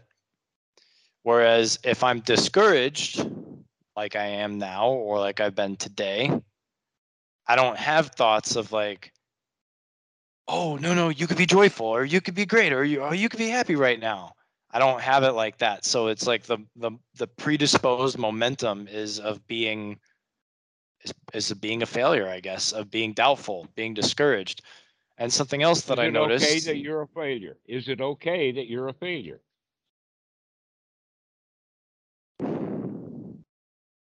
No. It's Well, let okay. it be okay that you're a failure. I mean, you really want to be a failure. You're mm-hmm. really working hard to prove to us that you're a failure. So I agree, you're a failure. You're still lovable. So why don't know, you just let it be okay that you're a failure? I don't know if I actually want to be a failure. I don't know if I would want to be something that I'm having such a hard time with, or that I'm, you know, I don't know if I would have come on this call if I really wanted to be discouraged or if I really wanted to be a failure. I don't know if I really actually want those things. So I don't know if that's even accurate to say. Well, I think it's that I- I think it's that I feel so convinced that it is my that it's something that's like not malleable. It's something that I can't I can't deal with. I can't change.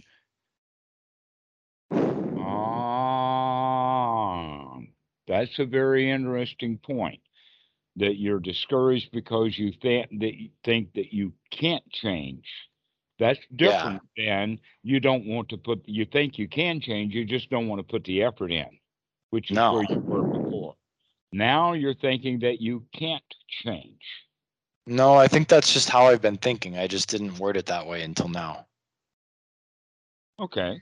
Well, that's an interesting point. Now you're saying that at least now you're saying that you think that you can't change. Yeah. Right. Or or at least at the very least afraid I can't. Bye, Joe. Okay, Joe, see you later. Thanks, Joe.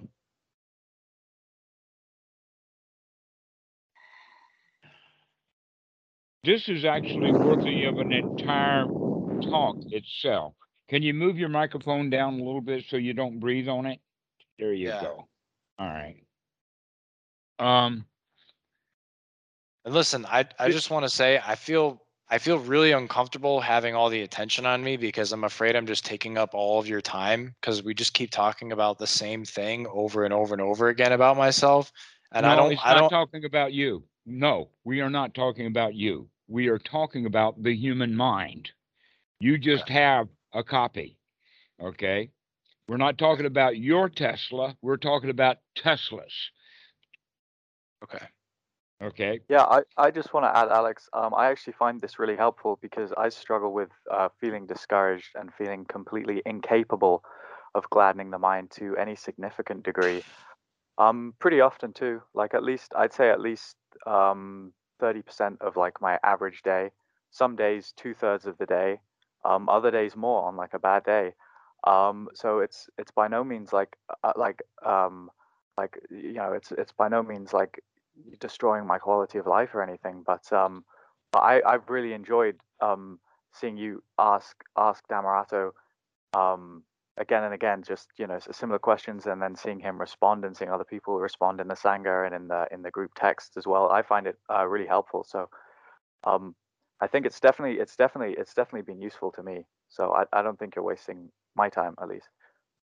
Thanks, Robert. Thank you for that, Robert. That's That's great. cool to hear. Yes, I think that Eric is, says the same thing. He sits there quietly, but I can tell when he's smiling. I'm watching his smile. All right, so let's change the topic just a little bit and bring it to another point. And that is the, um, there is a fetter, the first fetter is called personality view. Have, I guess everyone's kind of heard about this. There, there's 10 fetters, and the number one fetter, the first thing that we have to get over is the fetter of personality view. This is what is wrapped up with the issue of anatta in the Buddha's teaching. Okay, now what personality view does is is that we get the idea that we are fixed that this is a primary teaching of many of the religions especially christianity has the has the point is of original sin you were broken and only jesus can fix you. That you can't fix yourself. This is a personality view and and that has uh, also the english language quality of the word soul and that it would be better in uh, uh, Buddhism if we didn't use the word no self and use the word no soul, because what that means is nothing is actually permanent. No matter how fast a car is running, if you take your foot off of the gas or you turn the engine off, that car will come to a stop but we have the idea that things get permanent and if things are heading in a certain direction that it can't be turned around. In other words the whole point about the first fetter is when people have the idea i can't change. And that's what you're telling us today. You're telling us now that you've decided that you can't change. And yet you have been changing your whole life you're not the same person that you were when you were three years old. You're not the same person you were when you were six years old. Even the six year old and the three year old are completely different people. And so over time, you have changed. And one of the qualities that we have to work with, Alex, is, is that you can change that that's the whole point of the teaching of the Buddha is, is that you can change. Bhikkhu Buddhadasa had a long article that was in Tricycle, or not Tricycle, in uh, the Lion's Roar magazine. I can send you that article. But the whole quality is the attitude of can we change or not? Everybody starts off with the attitude we can't change. That Robert was talking about that when he was in high school that he talked about he thought that he couldn't change. And that's where you are now. You've gotten the idea that you can't change. To where in fact the reality is is that you have been changing. Over the course of the time I've seen you elated, I've seen you discouraged, I've seen you frustrated, I've seen you okay. You're going all over the map. You do change. Once you recognize that you can and do change, you can do you can put that to your advantage. So that's the first thing that we have to work with. Can you change, Alex? Or are you stuck? Yeah, exactly. It feels like I'm stuck. Okay. And and I would say like I know I can change, but it's like to a degree. It's not like change beyond what I think is possible. All right. Or- or Well, let us I- change to a degree. there's a boundary to my change. sounds Well, let's not worry saying. about the boundaries way off there. Let's just talk about can you change a little bit right now? That's what Robert is talking about. Can you change just a little bit? Yeah, it sounds a bit like you're you're being a perfectionist about it, and you're using that as an excuse to to just sort of retard your progress. Like just because you can't get a jhana, like you and like every other practitioner, you know, most people don't get jhanas when they first start practicing. Yeah. Maybe it'll take maybe it'll take months and months, but that's that's okay. I mean, what else are you gonna do? Like you're gonna quit and just like Go off Like and what- be like what- frustrated what and doubtful and I- miserable like you've always been doing. That's what you're talking about. Yeah, I know. I've I've felt it a lot past couple days. Uh-huh. Well, you've been talking yourself into it. Notice the words that you use create the feeling. If you have discouraging thoughts, you're going to have discouraging feelings.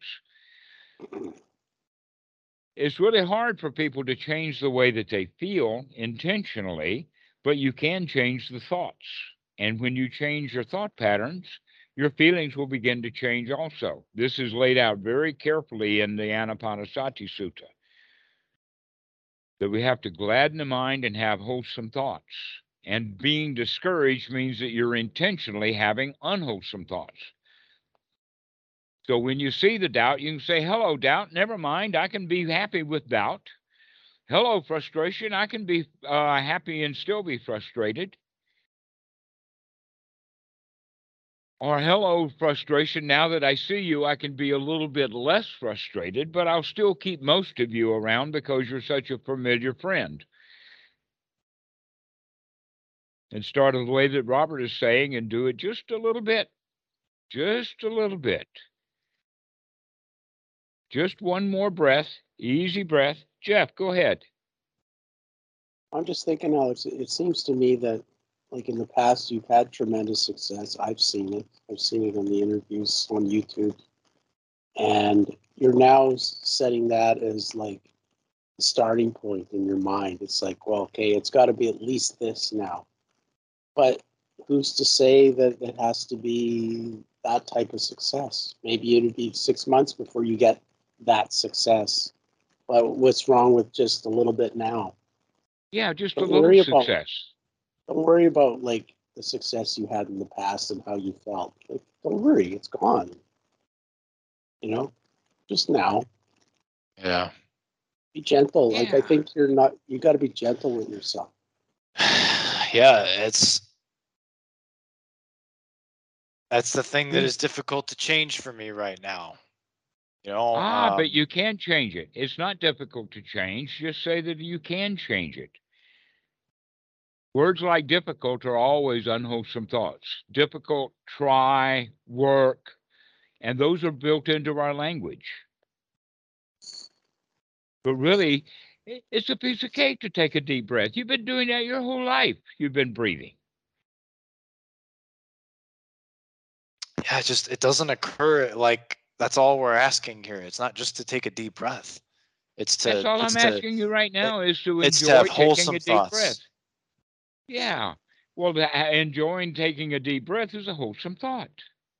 Um, maybe just as an idea, um, because it sounds like you're putting a lot of pressure on your mind to be wholesome.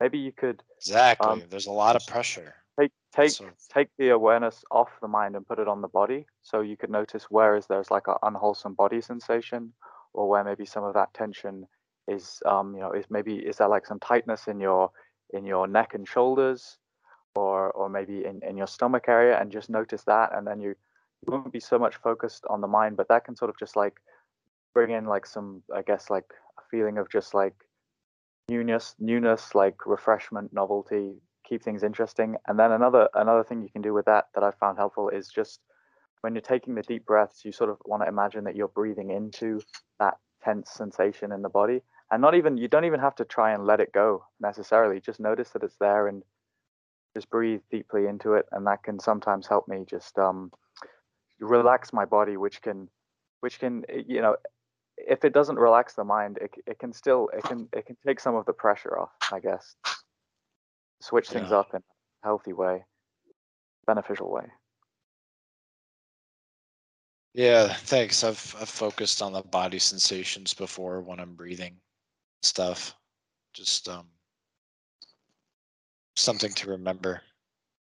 Robert, have you. you noticed when Alex is talking that he's always referring back to the past? Yeah, Yeah. Alex, I'm just saying that I've done you that. re- I know that's the whole point. There you go again. You're back into the past again.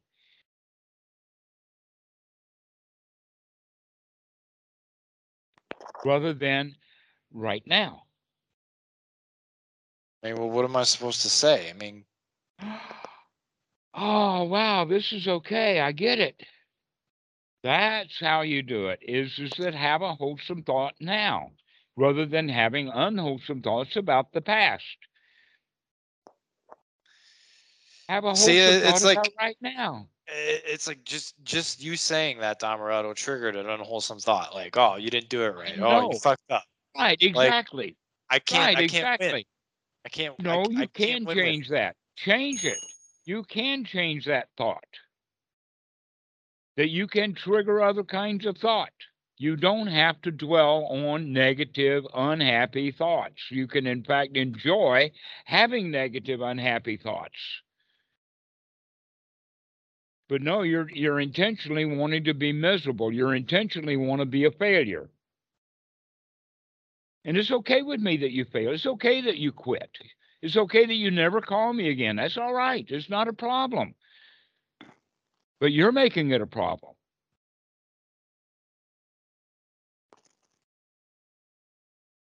Because you're Alex- wanting something. You're really wanting something desperately.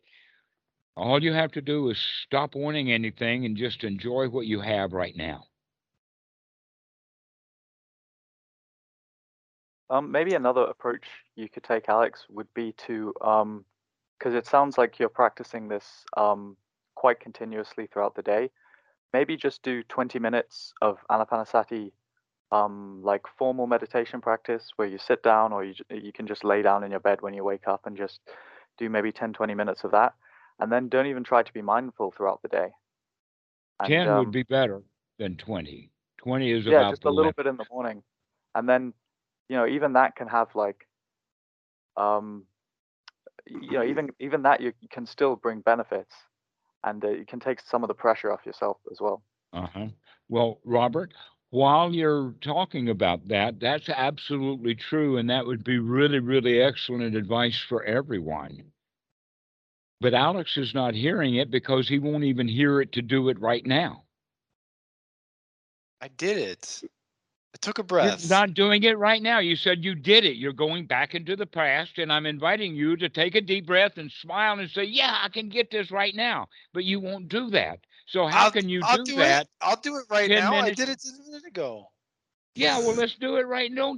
Back into the past again. I hear that over and over again. You keep backing into the past and dwelling into the past, and I keep inviting you to come back into this present moment. There you go. I took a breath. big- I just did.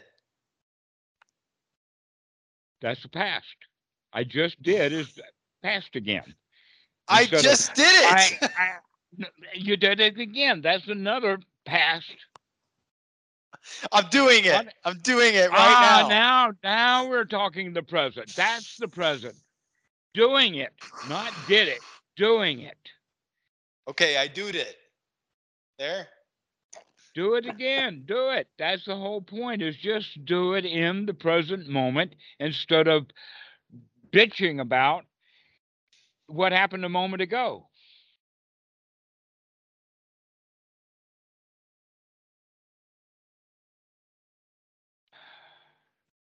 Everything is all right. Everything is fine in this present moment. There's no place to go and nothing to do. And everybody can take a deep breath and just relax. That's all we're asking you to do. And you keep coming back with all of this other stuff. And all we're saying is just relax and take a deep breath and enjoy the moment. That's all there is, is just enjoying this moment. And This Alex, also present you moment. oh. Just this present moment. That's all we have is just this present moment. Let's spend this moment nicely and not worry about frustrations of the past or doubts about the future. This breath, this moment is okay.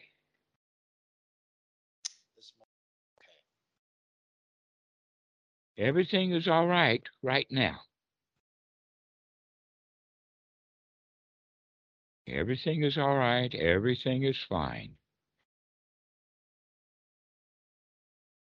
This is the this is the focus. People actually can use the word concentration for this. Concentrate on not the frustration. Concentrate on this moment is okay. I can take a deep breath and everything is all right right now. And I can keep coming back Right now, it's okay. Before I was uh, frustrated, I'll be frustrated in the future, but right now, it's okay. I was doubtful in the past, I'll be doubtful in the future, but right now, it's okay. Everything is fine. Everything is all right. It's okay to be frustrated. I'll just do it later.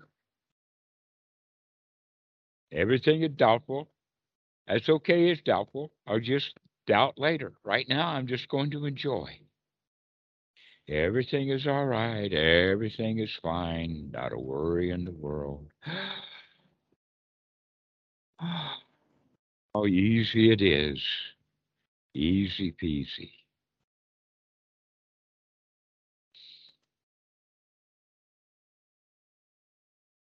We don't have to listen to those frustrations.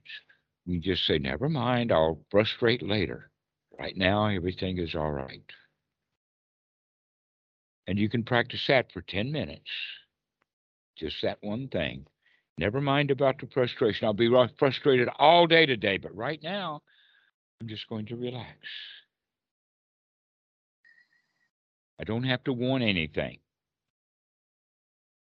Don't have to get anything out of meditation. In fact, that's what I would recommend to stop meditating and just relax instead. Everything's all right right now. Have a wholesome thought, take a deep breath, and just relax.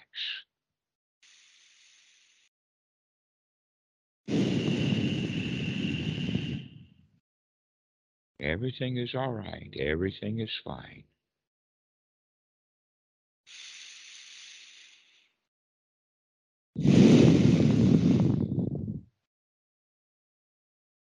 Can you move your microphone out of the way? You're breathing on it and it's making a lot of noise with that.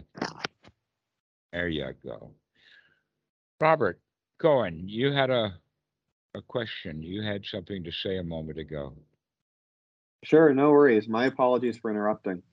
Um, all I was going to say was the relevance of the past is, and you you touched on this as well after after that, but the relevance of the past is also contingent on your um, interest in the future, right?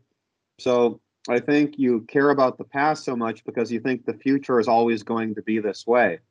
Um, but if you stop caring about both, and it's like I don't know what the future is going to be, and the past is a waste of time. It's just causing more dukkha for me. Um, then you can just be in the in the present, right? So it's important to it's just as important to let go of the future as it is the past. And to be honest, the future is only ever a fantasy. It's never the way we think it's going to be. You know, it can it can be similar, but it's never the way it is. So that's also a waste of time.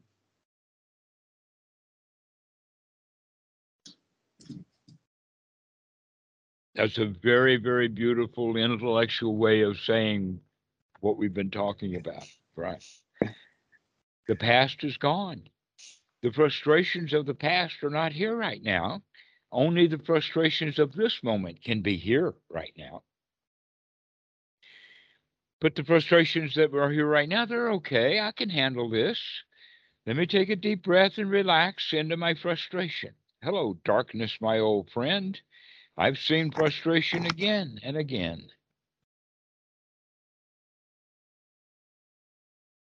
So just enjoy the moment. Just relax. It's okay to be frustrated. It's okay to be full of doubt.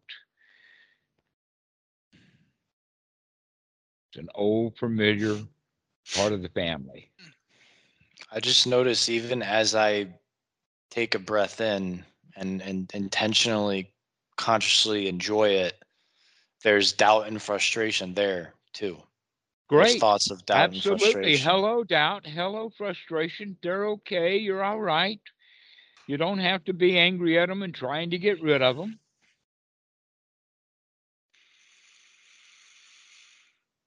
It's okay you're frustrated. It's okay you're full of doubt. Let it be okay with you that you're frustrated and full of doubt. And you can enjoy the frustration and enjoy the doubt. How frustrated can I get and still enjoy it?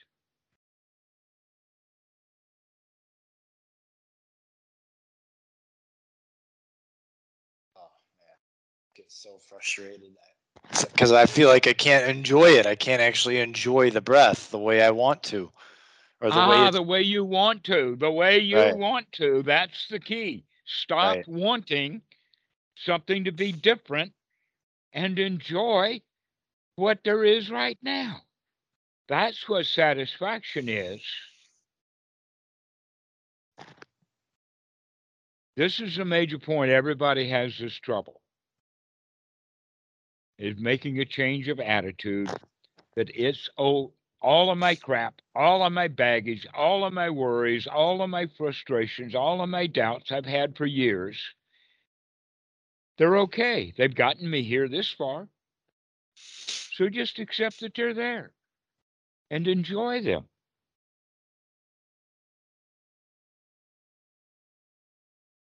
And recognize even with the doubt and the frustration, everything's going to be all right. Everything's going to be fine. Frustration's optional, but since they're there, I can still be okay. I can still be fine. Take a deep breath, nothing to worry about, no place to go. What a nice frustration this is. A wholesome doubt. It's wholesome because I can see it, and never mind, with all this doubt, I can still just relax.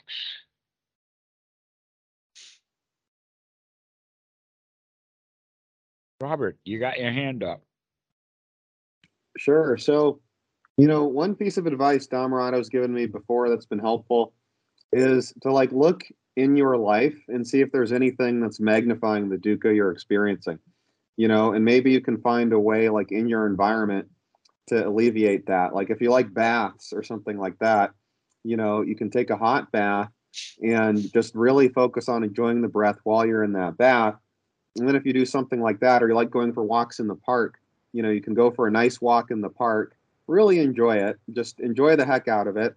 And then when you're in that kind of safe environment, that will help create the conditions for you to practice satisfaction there. Then when you return to your regular life, you can have it with a little more muscle in the generating satisfaction department. So, you know, I wonder, is there anything in your life right now that's uh, magnifying all of this for you? And can you take care of that or not? you mean anything in my life that's magnifying the dukkha? That's making Yeah. it yeah, there is.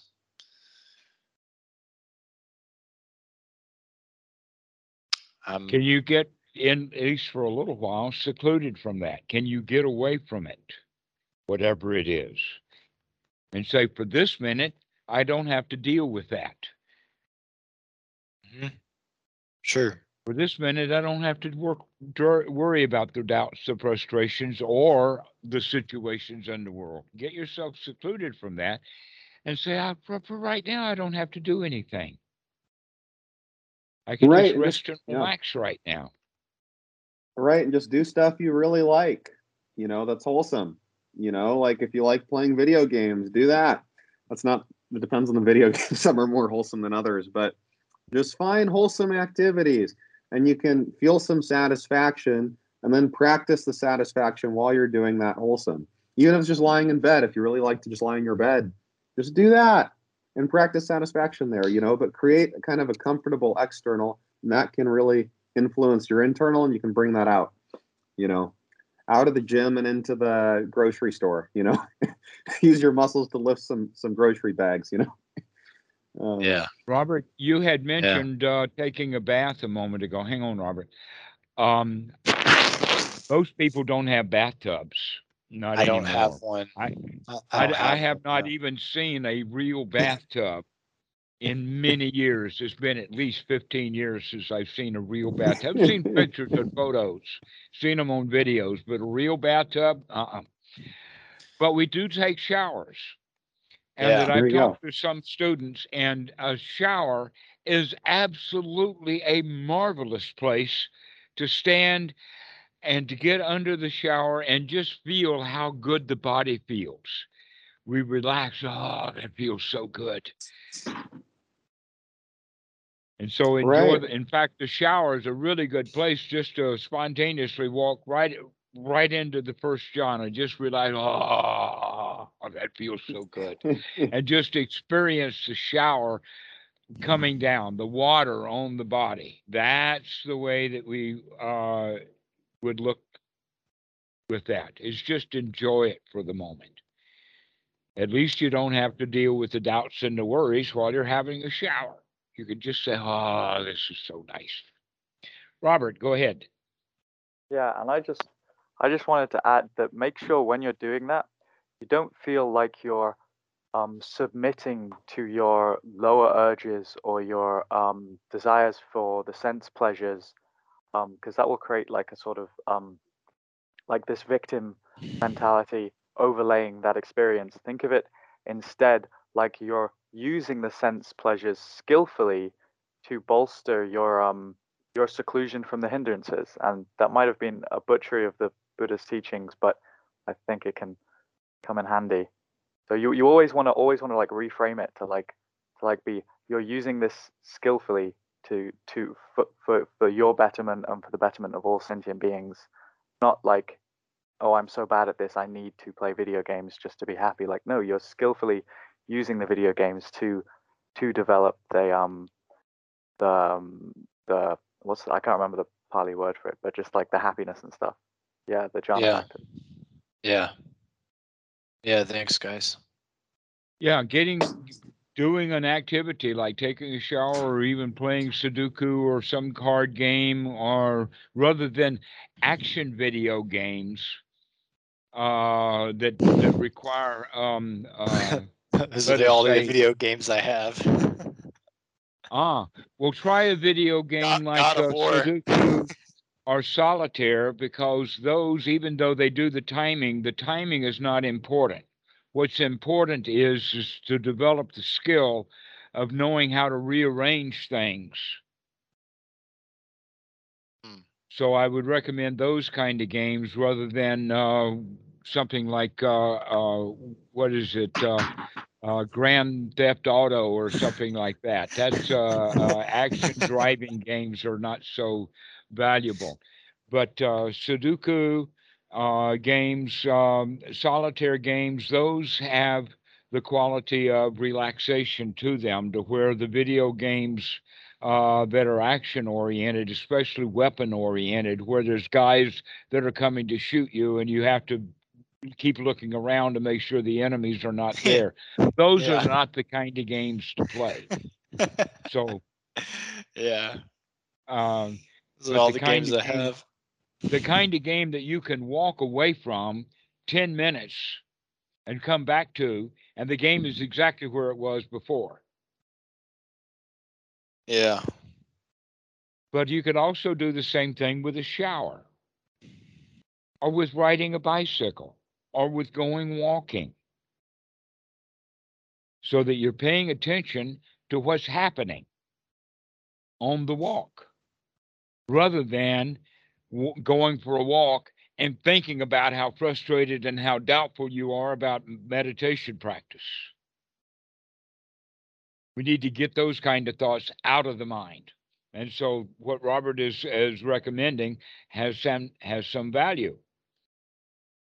To get your mind off of your worries and get into uh, the mind enjoying something, enjoying the game. Yes, Robert, you got your hand up again. Sure. I think you did So- turn it off before. Uh, oh no, I, I turned it off and I turned it back on because I had another comment Okay. here. Now that So, you've got the floor, turn the mic, turn your off again. Okay, you got it. So um, I love this feature, so I don't have to do the hard hard work of raising my hand. But but anyway, another couple of ideas. You know, one, two are are pretty basic: cooking and cleaning. They always feel nice to do. You know, I re- I've learned to really enjoy cleaning recently, and I highly recommend it. It feels great when you have a clean space. You feel like you did something right. You know, the energy looks the energy that it brings to the room is nice. It's just a great feeling to clean. Uh, cooking, you know, you have an instant reward when you're done cooking. You get good food, you know, um, or at least uh, stuff that fills you up, depending on what you're doing. And then third is something creative. You know, like I love to write. I journal every single day. You know, and one thing I really enjoy about journaling, I never read my journals ever. You know, but partly because my handwriting is, is not the best. Chicken scratch. But That's you a know. technique, by the way. That's an old It secret. is. Write your journal at full speed so that your handwriting is so sloppy no one can read it. exactly. No one can read my journal except for me. And for me, it takes an hour to read it. So, you know, no one can read it. And one thing I love about it is, you know, you're taking your thoughts and your thoughts can be kind of a jumbled mess. It can be kind of like uh, clothes in the dryer, right? You know, and you have a bunch of messy clothes in the dryer and they're going like this, you know, or wholesome clothes, depending on what you're thinking about.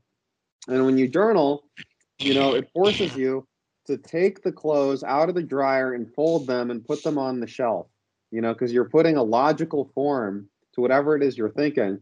And no one is going to sit there and just write the same thing over and over and over again. You're going to try and find some logic in it. That's how language works. It's logical. It's point A to point B. So I highly recommend journaling, or if you like to draw, draw some something, you know, whatever it is you like to do. But journaling is great. I highly recommend it. And How I recommend?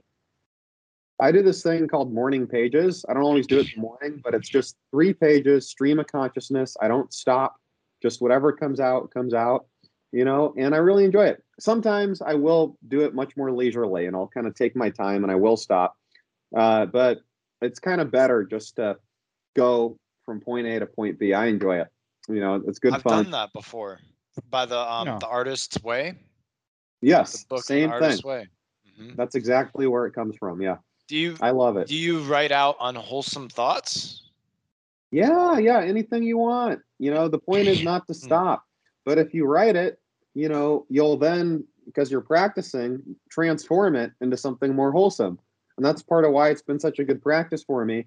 Is all right, you know, the house is a mess. And then the next thing I'll write is, okay, I'm going to go clean it right after this. and, and it's very simple, you know, but the, the form of language is very logical. And so it kind of takes you from point A to point B. And you realize it's a waste of time to just keep talking about how much of a mess it is. You can talk about how you can clean it or some ideas, or maybe why it's a mess. You investigate the causes and conditions, right? That's a big Mhm. part of journaling too, is going into the causes and conditions. And then you can and then you can go from there. You know, maybe come up with a strategy to address that. Right. One of the things that Robert is pointing out that we Sure. can continue with, um, because you asked that, that question. When we talk about unwholesome thoughts, generally because of the Western mentality coming from Christianity, we think that they're bad. Unwholesome thoughts are evil thoughts, they're bad thoughts. And so that may be uh, part of the problem, and that calling unwholesome thoughts is truly unwholesome. that a way of thinking about the unwholesome thoughts is, is that you've been having unwholesome thoughts your whole life and you still survived. So they could not be all that bad. But when we are having an unwholesome thoughts that are full of doubt, then the feelings wind up being unpleasant feelings with these unwholesome thoughts. But that doesn't make them bad. And so Robert is saying, yeah, if you have an unwholesome thought while you're taking the journaling as an example, and you write something down that's unwholesome, maybe the next thought will be, yeah, but I can go clean that up. You know, it's interesting you say that it's not bad, but I totally do see them like they're bad. Yeah, they're not bad. They're negative and have- bad and a problem. No, they're not negative. They're not negative or bad. They're just unwholesome. That's why we uh, use the word unwholesome rather than bad thoughts. Hmm. So don't think of your thoughts as bad. Think of them as your friends. I literally do not know how to do that uh, unless I was to fake it. I don't know how to like believe that they're my friends. Ah, but you really want to be discouraged. So see, the discouragement is your friend. Your actually is your home. Hmm. I don't That's think I want to be discouraged though. I, I mean, I Ah, get, but then immediately then you can say, okay, well, I don't want to be discouraged, so I'll just gladden up. And you can just gladden up immediately. Oh, I see that discouragement. Never mind. Start again. Well, well, Donald, Uh-huh, I think it's see you discouragement. I see you. I think it's that I think I only can be discouraged, or not not only, but I think that um the majority of the time it's only possible for me to be discouraged and not joyful. Right. But you can change and you know you can change.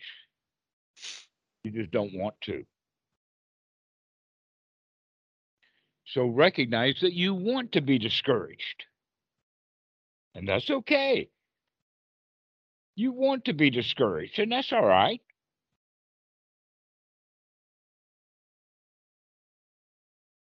You can lay there in the road of your discouragement all you want to, but eventually you'll decide, hey, I can pick myself up and dust myself off and boogie on down the road. But right now I'm discouraged and I want to be discouraged, so let me really get discouraged. Let me play with discouragement. Let me make it my friend. Just go roll in the go rumble in the dirt with it. Get to know it. Play with it. Make it a toy. Not bad at all. Something to be investigated.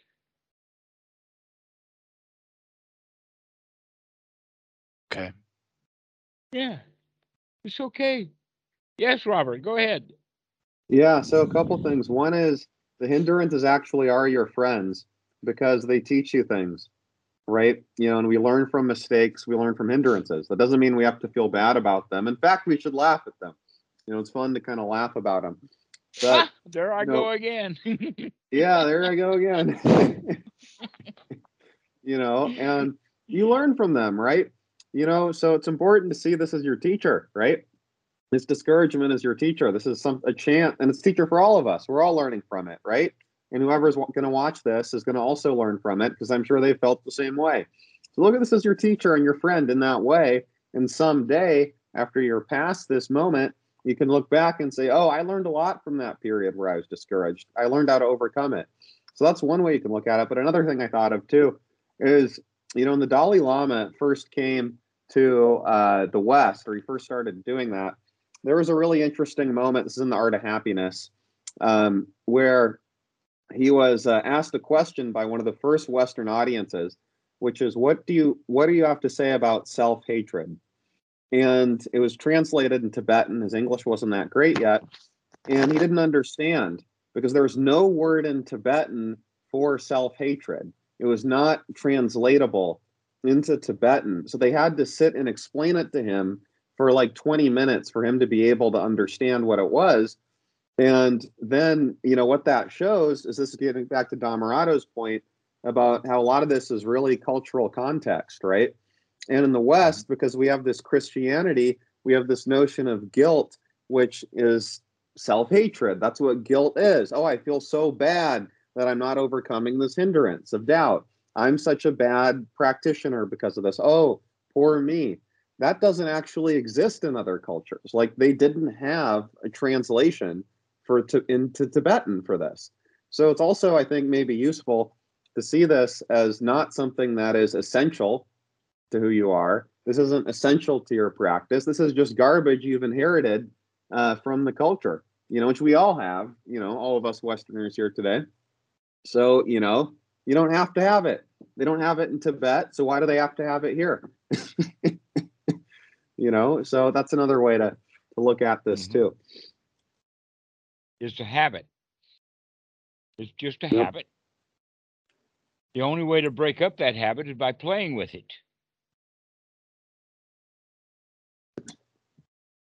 An example of that, by the way, is cigarette smoking.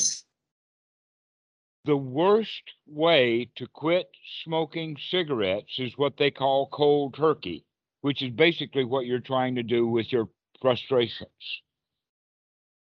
But there's another way of, of uh, uh, quitting smoking. One of the ways of doing it is by uh, actually, there's a whole series of techniques.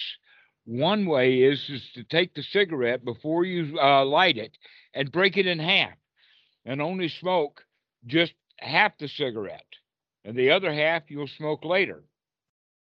If you light a cigarette, they've got actually saltpeter and other chemicals in there to keep it burning.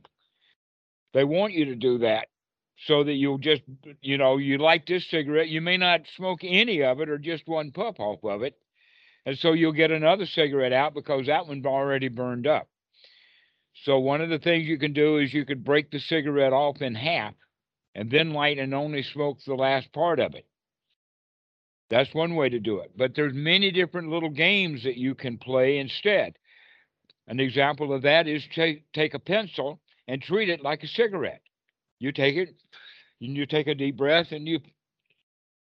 But you're playing a game, right? And the people who play games with their t- uh, tobacco use can give up the smoking of it. But when you just try to say no, I'm going to quit, then that's very hard to resist that. So instead of resisting the guilt, the frustration, play with it instead. Make it your friend. It's okay that you're frustrated. It really is okay with me that you're frustrated. Let it be okay with you that you get frustrated. You're going to continue to get frustrated. You're not going to stop it. You can quit everything that you ever think about meditation, and you'll still get frustrated in traffic. You'll still get frustrated when the girl doesn't do what you want her to do. You'll still get frustrated every time you think about the government. No matter what thoughts you have about the government, you'll feel frustrated because you're in the habit of frustration. So notice that the frustration is there. Notice that it's just an old habit and begin to play with it. Now, Robert, go ahead. Yeah, another thing to add too is impermanence, right? So Everything you know, temporary.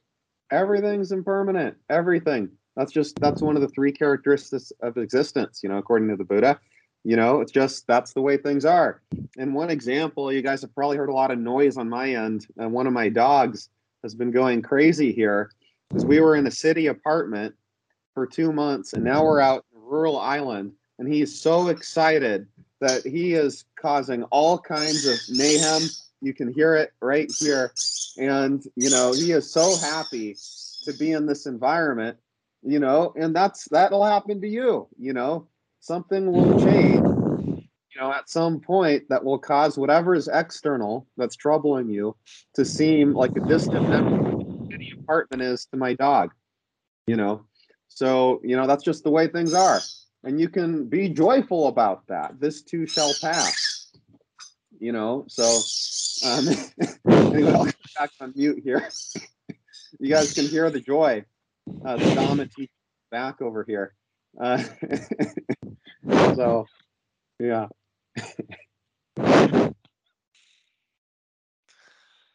All right, guys. Thank you. I'm gonna go. I'm tired. I'm gonna right. go be with my girlfriend, and I'm gonna go play with my discouragement. Yeah, go play with it. Have fun. See how big you can make it. See if you can turn it blue. Can you turn it green? Can you make it big? Can you make it small? Can you open it up? Can you close it back? Play with it. Make it your friend. Okay. All right. Good night, guys. Thank you for all your help. Good night. Good night thank Actually, you we've been going for about two and a half hours now. I think that this would be a good time to, to finish off. Eric, do you have anything to say before we quit? No. No. How about you, Jeff?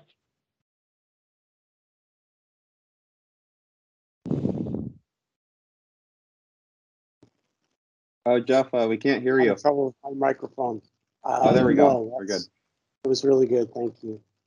Right. You had a question in the beginning of our talk about the first jhana. Did we get that uh, cleared up Yeah, for that was you? excellent. That was excellent. Excellent. Thank you. Great, great. How about you, Robert? Everything is okay? uh yeah just don't worry be happy you know that's the same old. Don't worry, be happy. How about you, the other Robert with hair? Everything well, yeah, good. going well. Yeah.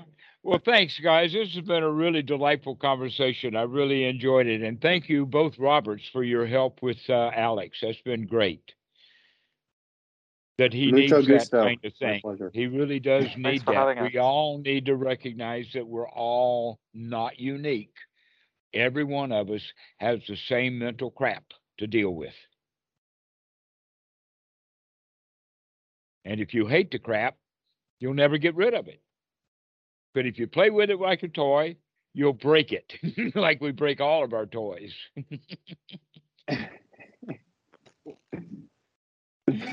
okay, guys. See you later. Thank you so much. Glad to see you both, Roberts and Jeff. Take and care. Eric. See you. Thank you. you guys. Okay. Dog bye-bye. says bye too. yeah.